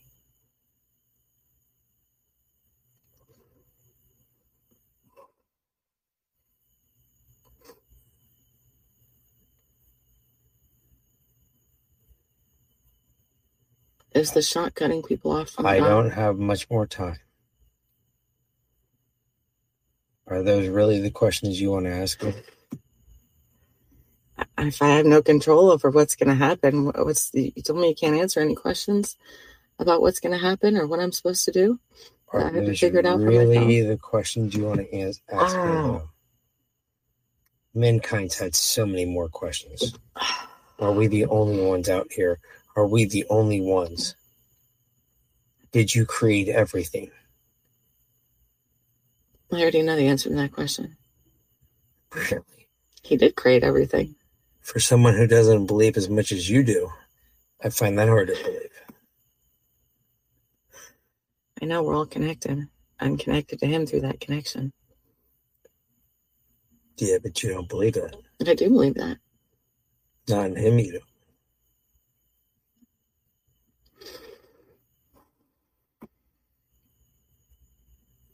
Is the earth flat? As I said, your faith is misplaced. Place your faith where it belongs. And as I said before that, listen to what's being told to you.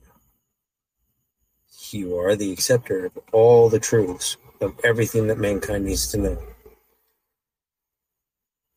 You will tell everyone. That's up to you, though. It's not up to him. What am I supposed to tell them? What you know it's true.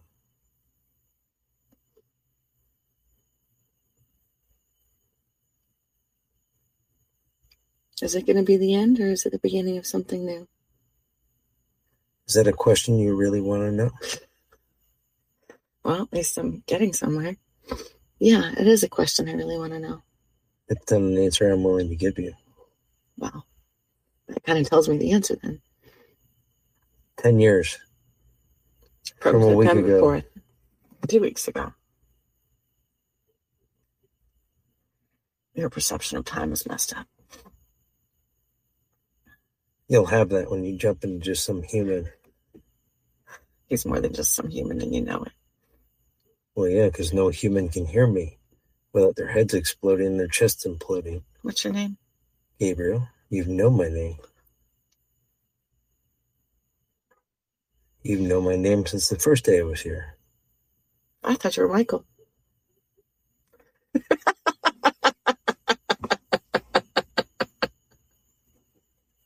Not a big fan. Are you? I'm trying to stop Michael. What is Michael trying to do? What do you think Michael's doing? What is Michael known for? War, plague, death, So destruction. one more time. What do you think I'm trying to stop?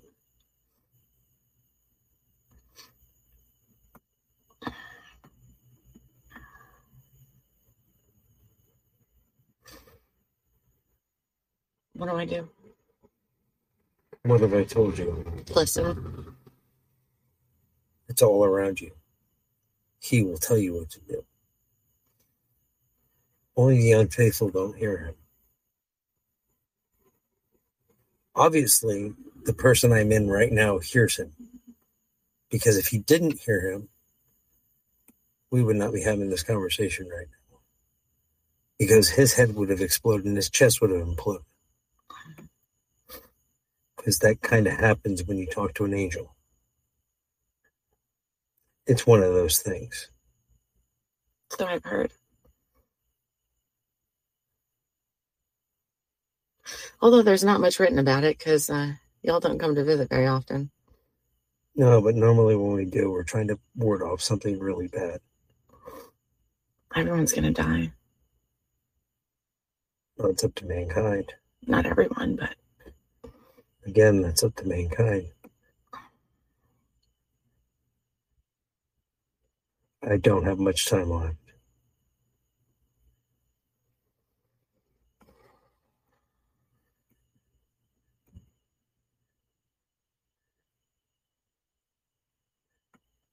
What do you have left to tell me?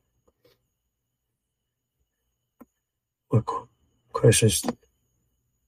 Yeah. Go. I'll ask God my questions. Send my husband back to me.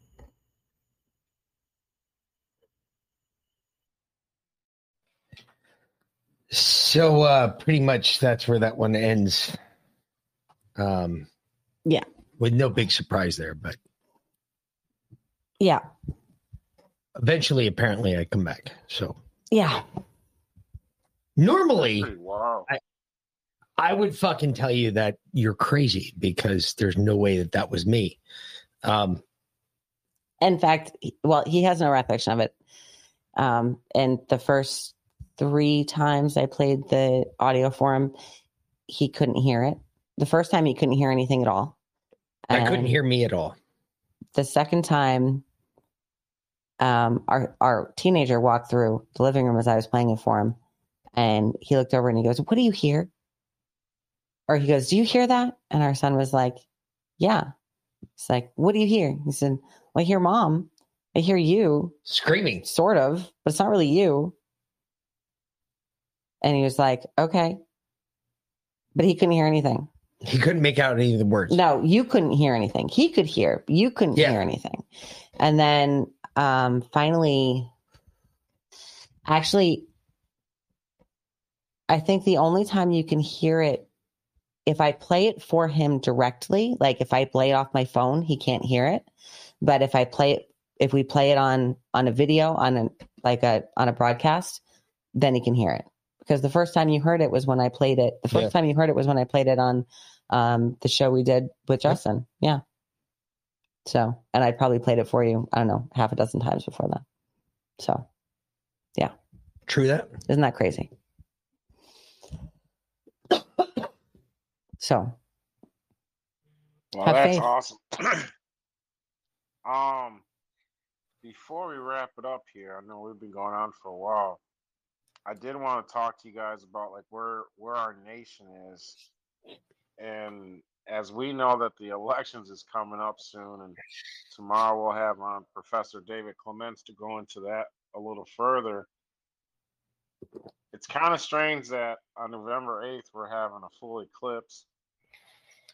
And as we can see, these guys are already freaking cheating. I mean, did you? ballots are being sent in Pennsylvania. I mean, they're trying to rig it in Wisconsin, and the judge keeps shutting them down. So, where do you guys see?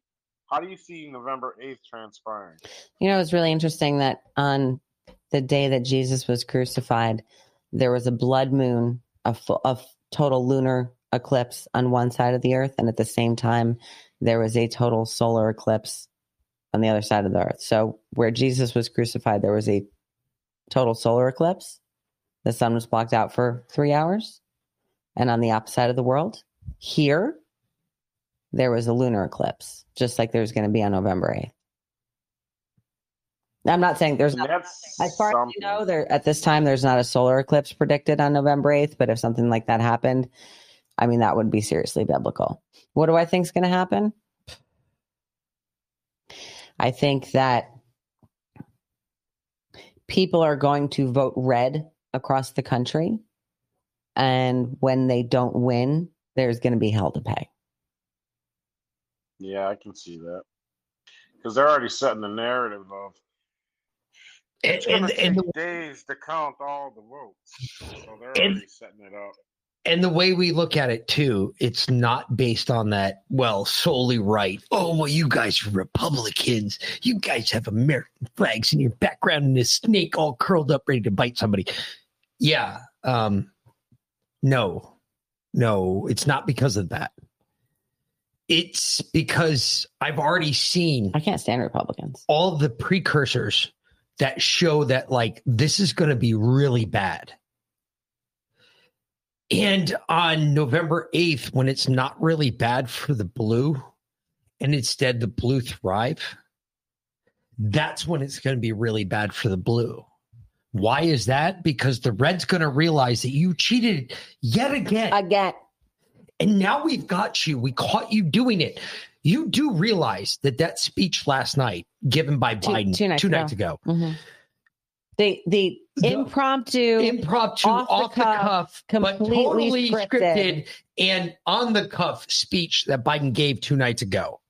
That was actually dropping orders to poll watchers. or poll workers, specific poll Think workers, about what he was talking Like about. Go the back ones he called out. and in listen to the speech. He's talking to specific people. He is dropping orders in that speech. He's saying, look, we've got to keep these people away. Who are these people, Joe? What are you talking about? Why are you referring to MAGA Republicans and then referring to these people? and the dark forces. Are you trying to refer to the MAGA Republicans as the dark forces of the people that are going to try and steal the election? And why would why would they why would he say that we were going to contest the results of the election if every single poll has not just a red wave, not just a red tsunami, but a red flood coming here? For instance, Why would we be contesting anything? and I bring today into question as the biggest part. For instance, so yesterday, if you remember, if you started out yesterday at the early morning hour like I did at 5:30 in the morning, you were aware of the news in which case that Kari Lake in Arizona had just taken an 11 point lead. An 11 point lead. So now we're out of that margin of error. So if you think of an, a margin of error, five points below and five points above zero, okay? Total number, you're talking 10 points, all right? Kari Lake just took an 11 point lead over Katie Hobbs. Katie Hobbs. So now she's five points above that window. That could be considered an error. So on Tuesday, November 8th, when we all go vote, Tuesday night when you all are sitting down watching your perspective podcasts or listening to your We'll be we'll be live streaming folks, until we will be live streaming until the end of time. Um, I, I can tell you this much. One thing you're not going to hear that night is that Kari Lake won in Arizona. In fact, I bet you'll see the results come through as Katie Hobbs, 53, 53% for Katie Hobbs and 47% for Kari Lake. Why do I say that? Is, isn't it funny that they they called? What was it? A week or two ago, they called Katie Hobbs win. Yes, yes, That's exactly. exactly what I'm referring 53 to. to 47. 53 to 47. Exactly. Kari put Lake that that just put that up up. last night on her website and said 53 to 47, huh? Looks like it's going to be me, not you, bitch. We'll we'll see. I don't know. We'll see.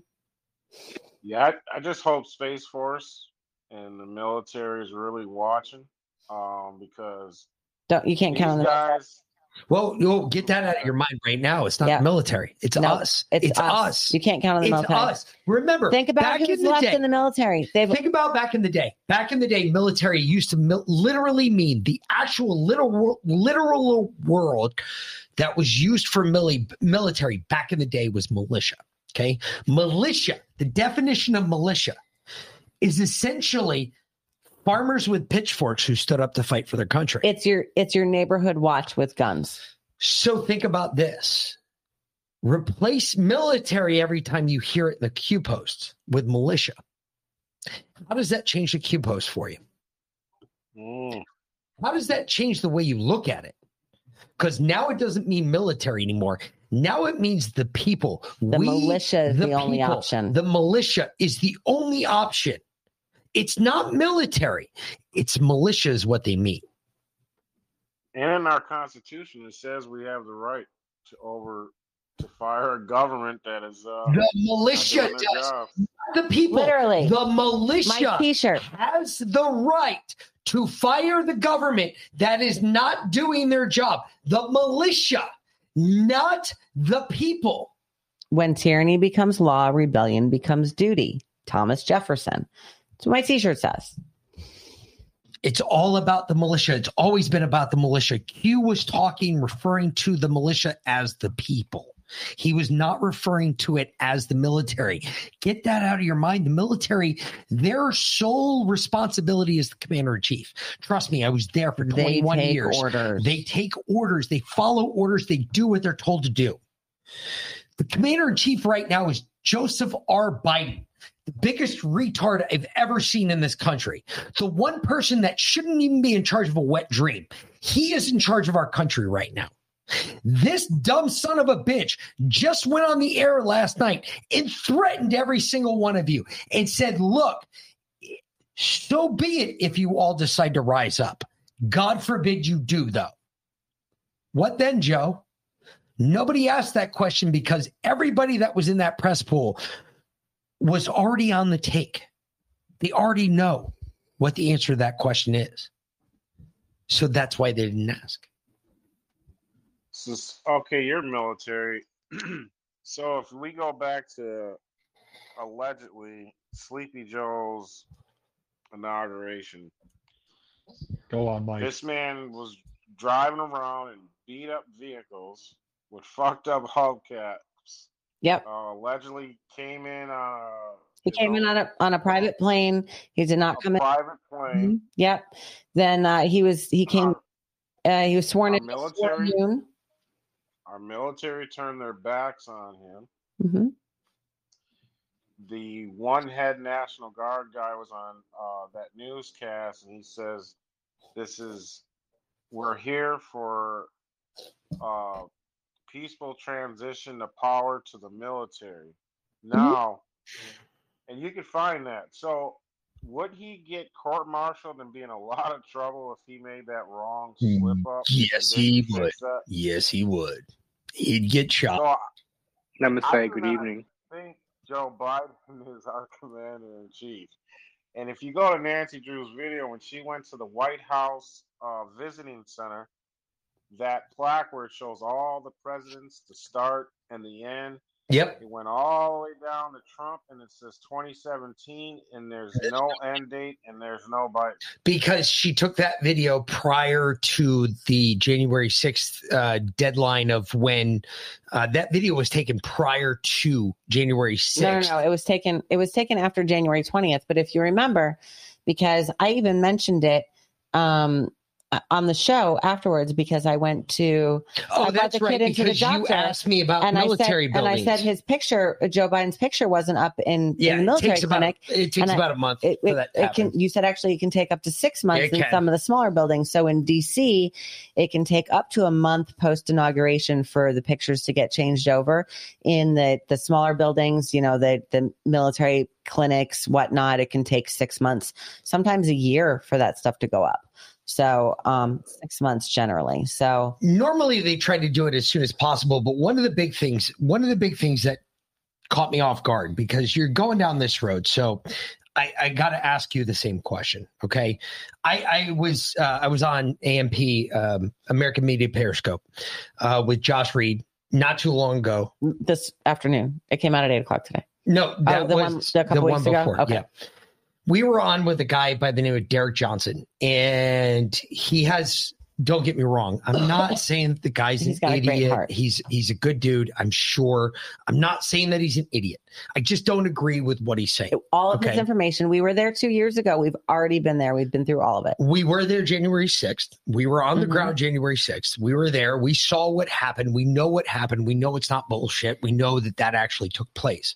hey, they premiered me in their movie. However, what they're saying or what he was referring to was the belief that Donald Trump is still in charge right now. So I have to ask you this question. If you believe along the same lines, or if you believe that, right, that Donald Trump, that Donald J. Trump, our 45th president of the United States of America, is still in charge right now, and he's let you and I suffer like we have. Now I have a serious question for you. Why are you going to vote for Donald J. Trump in 2024? Why? He let you suffer for fucking two years, didn't give a shit about you. Who the fuck are you? Why do you think you can overthrow him? He doesn't I give answer a that question? go Yeah, for it. No, please. go for it. Can I can I ask a question? Shoot. What what time does the Constitution say that we inaugurate our president? President? Because I'm pretty sure it says noon, not 11:46 in the morning. Correct. No, actually, it says noon and it is March. It is not January because originally before daylight savings time. And who was the one that came up with daylight savings time, babe? Rockefeller. Benjamin Franklin. Thank you mm. for being stupid. But You're anyway, welcome. for participating in Okay. tonight's game, I have a, a, a parting gift. No, I'm joking. But anyway, no, Benjamin You're, you're right. I'm sorry. It was the Rothschilds because Benjamin Franklin was a Rothschild. Thank you. My apologies. I always Now get them you- confused. Well, I just asked you to be accurate. I apologize. So Benjamin Franklin came up with uh, daylight savings time, and that changed obviously after 1776. In which case, everything became an hour. But it wouldn't change the fact of what took place and when it took place. It would not change a day and time period specific, a time group housing at one point. All it did was push everything back an hour. So big deal. Okay, who gives a shit? It wasn't around back then, but it doesn't change the date and time period in which it took place. What we know took place on those dates, we know exactly who was killed. We know exactly how many people were killed and where they were killed. Okay, well, we're not talking about anyone being killed. We're talking about Joe Biden being inaugurated at 11:46 instead of at noon. No, but I'm talking about the Constitution. But was the he even? Constitution that was finally ratified in 1893, which would have been the one that we're talking about. 1893. That's exactly You what I said just said. No, I said okay. 1893. It's 1793. 1793. It would have been 1793. I love 1793. fucking with you. Anyway, that constitution that was ratified did say 12 o'clock noon. And whoever that was that was just speaking, he's absolutely right. It did said 12 noon, not 1146. And that's where you and I have the biggest issue with the inauguration. Well, because that, according to that, our watches were reading 1146 here in the United States. we don't even know that he was inaugurated on that day because we actually had a friend that lived just a couple of blocks away that took a picture. that no no no had a literally a a, a like a, a zoom um oh, the video camera. like a yeah a super tele- zoomed tele- in tele- yeah telescoping lens, lens, yeah. like video camera and he tried he took tried to take video of the inauguration from his apartment because he can see it perfectly the thing is the the sky was different the wind was totally I heard the same thing. Mhm. And we have, we- I mean, we had the actual the video of from his It was apartment. all edited. It was all edited for optics. Mhm, Yep. And then you Biden have is not Biden's not the sitting president. He's there to wake up the muggles. But His but job is to show them what they wanted. They wanted to have that I type of government. I agree with you. But the only problem with that is it's been two years now. But see, I see. I Who's in That's charge? because let me I walk you through this real quick, and I'm not. Going, I don't usually get into conversations about politics because to me it's good and evil. It's not Republican, Democrat, or nothing like that. You're It's either on not- the right side of history or you're not. And you're Republicans, obviously, or not. same so what bird. happened was because Biden never actually got the football. Okay, Mhm. he never got it. Trump No. never conceded. That's because there were there were three broken arrows unaccounted for. They had no idea where they were or who had them. So to protect and limit any, if all, collateral damage, they agreed to this bullshit with the uh, Truman Show idiot running the bathroom stalls as president. They had to show the rest of the people what was going on. They had to wake them up. 'Cause they You're- want oh they wanted oh Biden we need we, we hate the orange guy that's because he was busting all of them for raping children. Hey, That's you're what they you're, that's what they hated. you're a former Air Force guy, aren't you? No, I'm 95 Bravo military police. Holy shit! All right, hey, another Army guy. Look at this. Shit. I love So, that. Yeah. So we Okay, make okay. uh, uh, uh, hold on a second. So do you, do you guys hold on. remorse. hold on a second. Do Mhm. you guys agree that 99% that Biden did not get inaugurated yes. on Yeah. the correct No, he time? did not. He, Yes, he did no. not. Yeah, I, That was that agree was he did. He's that was all done with the help of what's that fool who dressed up like Madea? Yeah. That Right. guy with Biden's the skirt. presidency is, is invalid from the get go. He, Okay. he was It's Oh, very- okay. So, but this fact makes Derek Johnson's theory possible, possible, correct? That we have two presidents. No, one you is the only- fake one on TV. Well. Okay. Um. Well, And the I don't. reason why Trump is not I don't making think a physical president. attempt to change anything at this point is because they're still missing maybe one or two broken arrows. You do understand what that means. Yes. Yeah. Yes. We. a broken arrow is a lost nuclear weapon. Yeah. Just so you're all aware. That's Bingo. So they haven't been able to find it yet. exactly. Once they curtail all this other rigmarole and lock these idiots up for all the children they've raped, murdered, eaten at Jeffrey Epstein's island, that's what all that shit is about. Mhm. It's all about the missing children. This has nothing to do with politics. This is an intra-dimensional war with regressive alien species that landed on this planet before Roswell, New Mexico. That shit really happened. We we talked about that like What's your in the sir? last hour, sweetheart. What's your name, sir? Um. What's your name, sir? My name is Estrellos. Hey, you all just need to listen to him. Any more Okay. questions? Just ask he- him. all right. He's here- got here's us. the deal. So Mick got a phone call on. Was it the 18th, January 18th? Uh, just before the inauguration, right? Well, I was because there for the January 6th march. I was there. I saw the whole thing from day one. yeah, we we were there too. But Mick Mick got a phone call because we all thought we thought that at the inauguration Oh, that oh. was when they because everyone was going to be there all at once.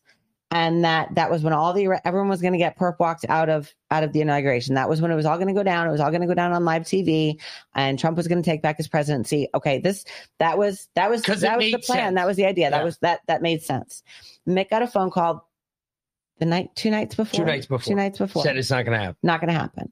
Why? None of that's happening. because exactly what you just said because of Everything you just said. because of the broken arrows because there were There's still things that are There unaccounted for that they're still trying to find total. anyway so and basically they gave trump an ultimatum. They said if if you come in and arrest them we'll set off this wep- this nuclear bomb somewhere in the united states. We're not going to tell you where and you're not going to have enough time to figure out where. So either you leave it alone or we're going to just decimate millions of people But keep gonna- in mind, we I'm gonna also have I, I, I'm gonna disagree there, too. travelers who are on this Walked planet. away. this Seven this o'clock. was the, hold on this this was hold on this was a phone call that mick got from a very credible source with placement and access inside the inner circle if you guys follow our show at all you know that mick has some excellent sources from all of his time in the military and everything that he's done. We put out information six months to a year before you hear it anywhere else. And we've been proving Uh, I'm, I'm so sorry for inner serves to put out information that's not supposed to be public or it's not public knowledge. It's illegal to do that. So One sec, one, one, one second. Uh, I'm gonna stop the recording and we can continue on with the conversation and I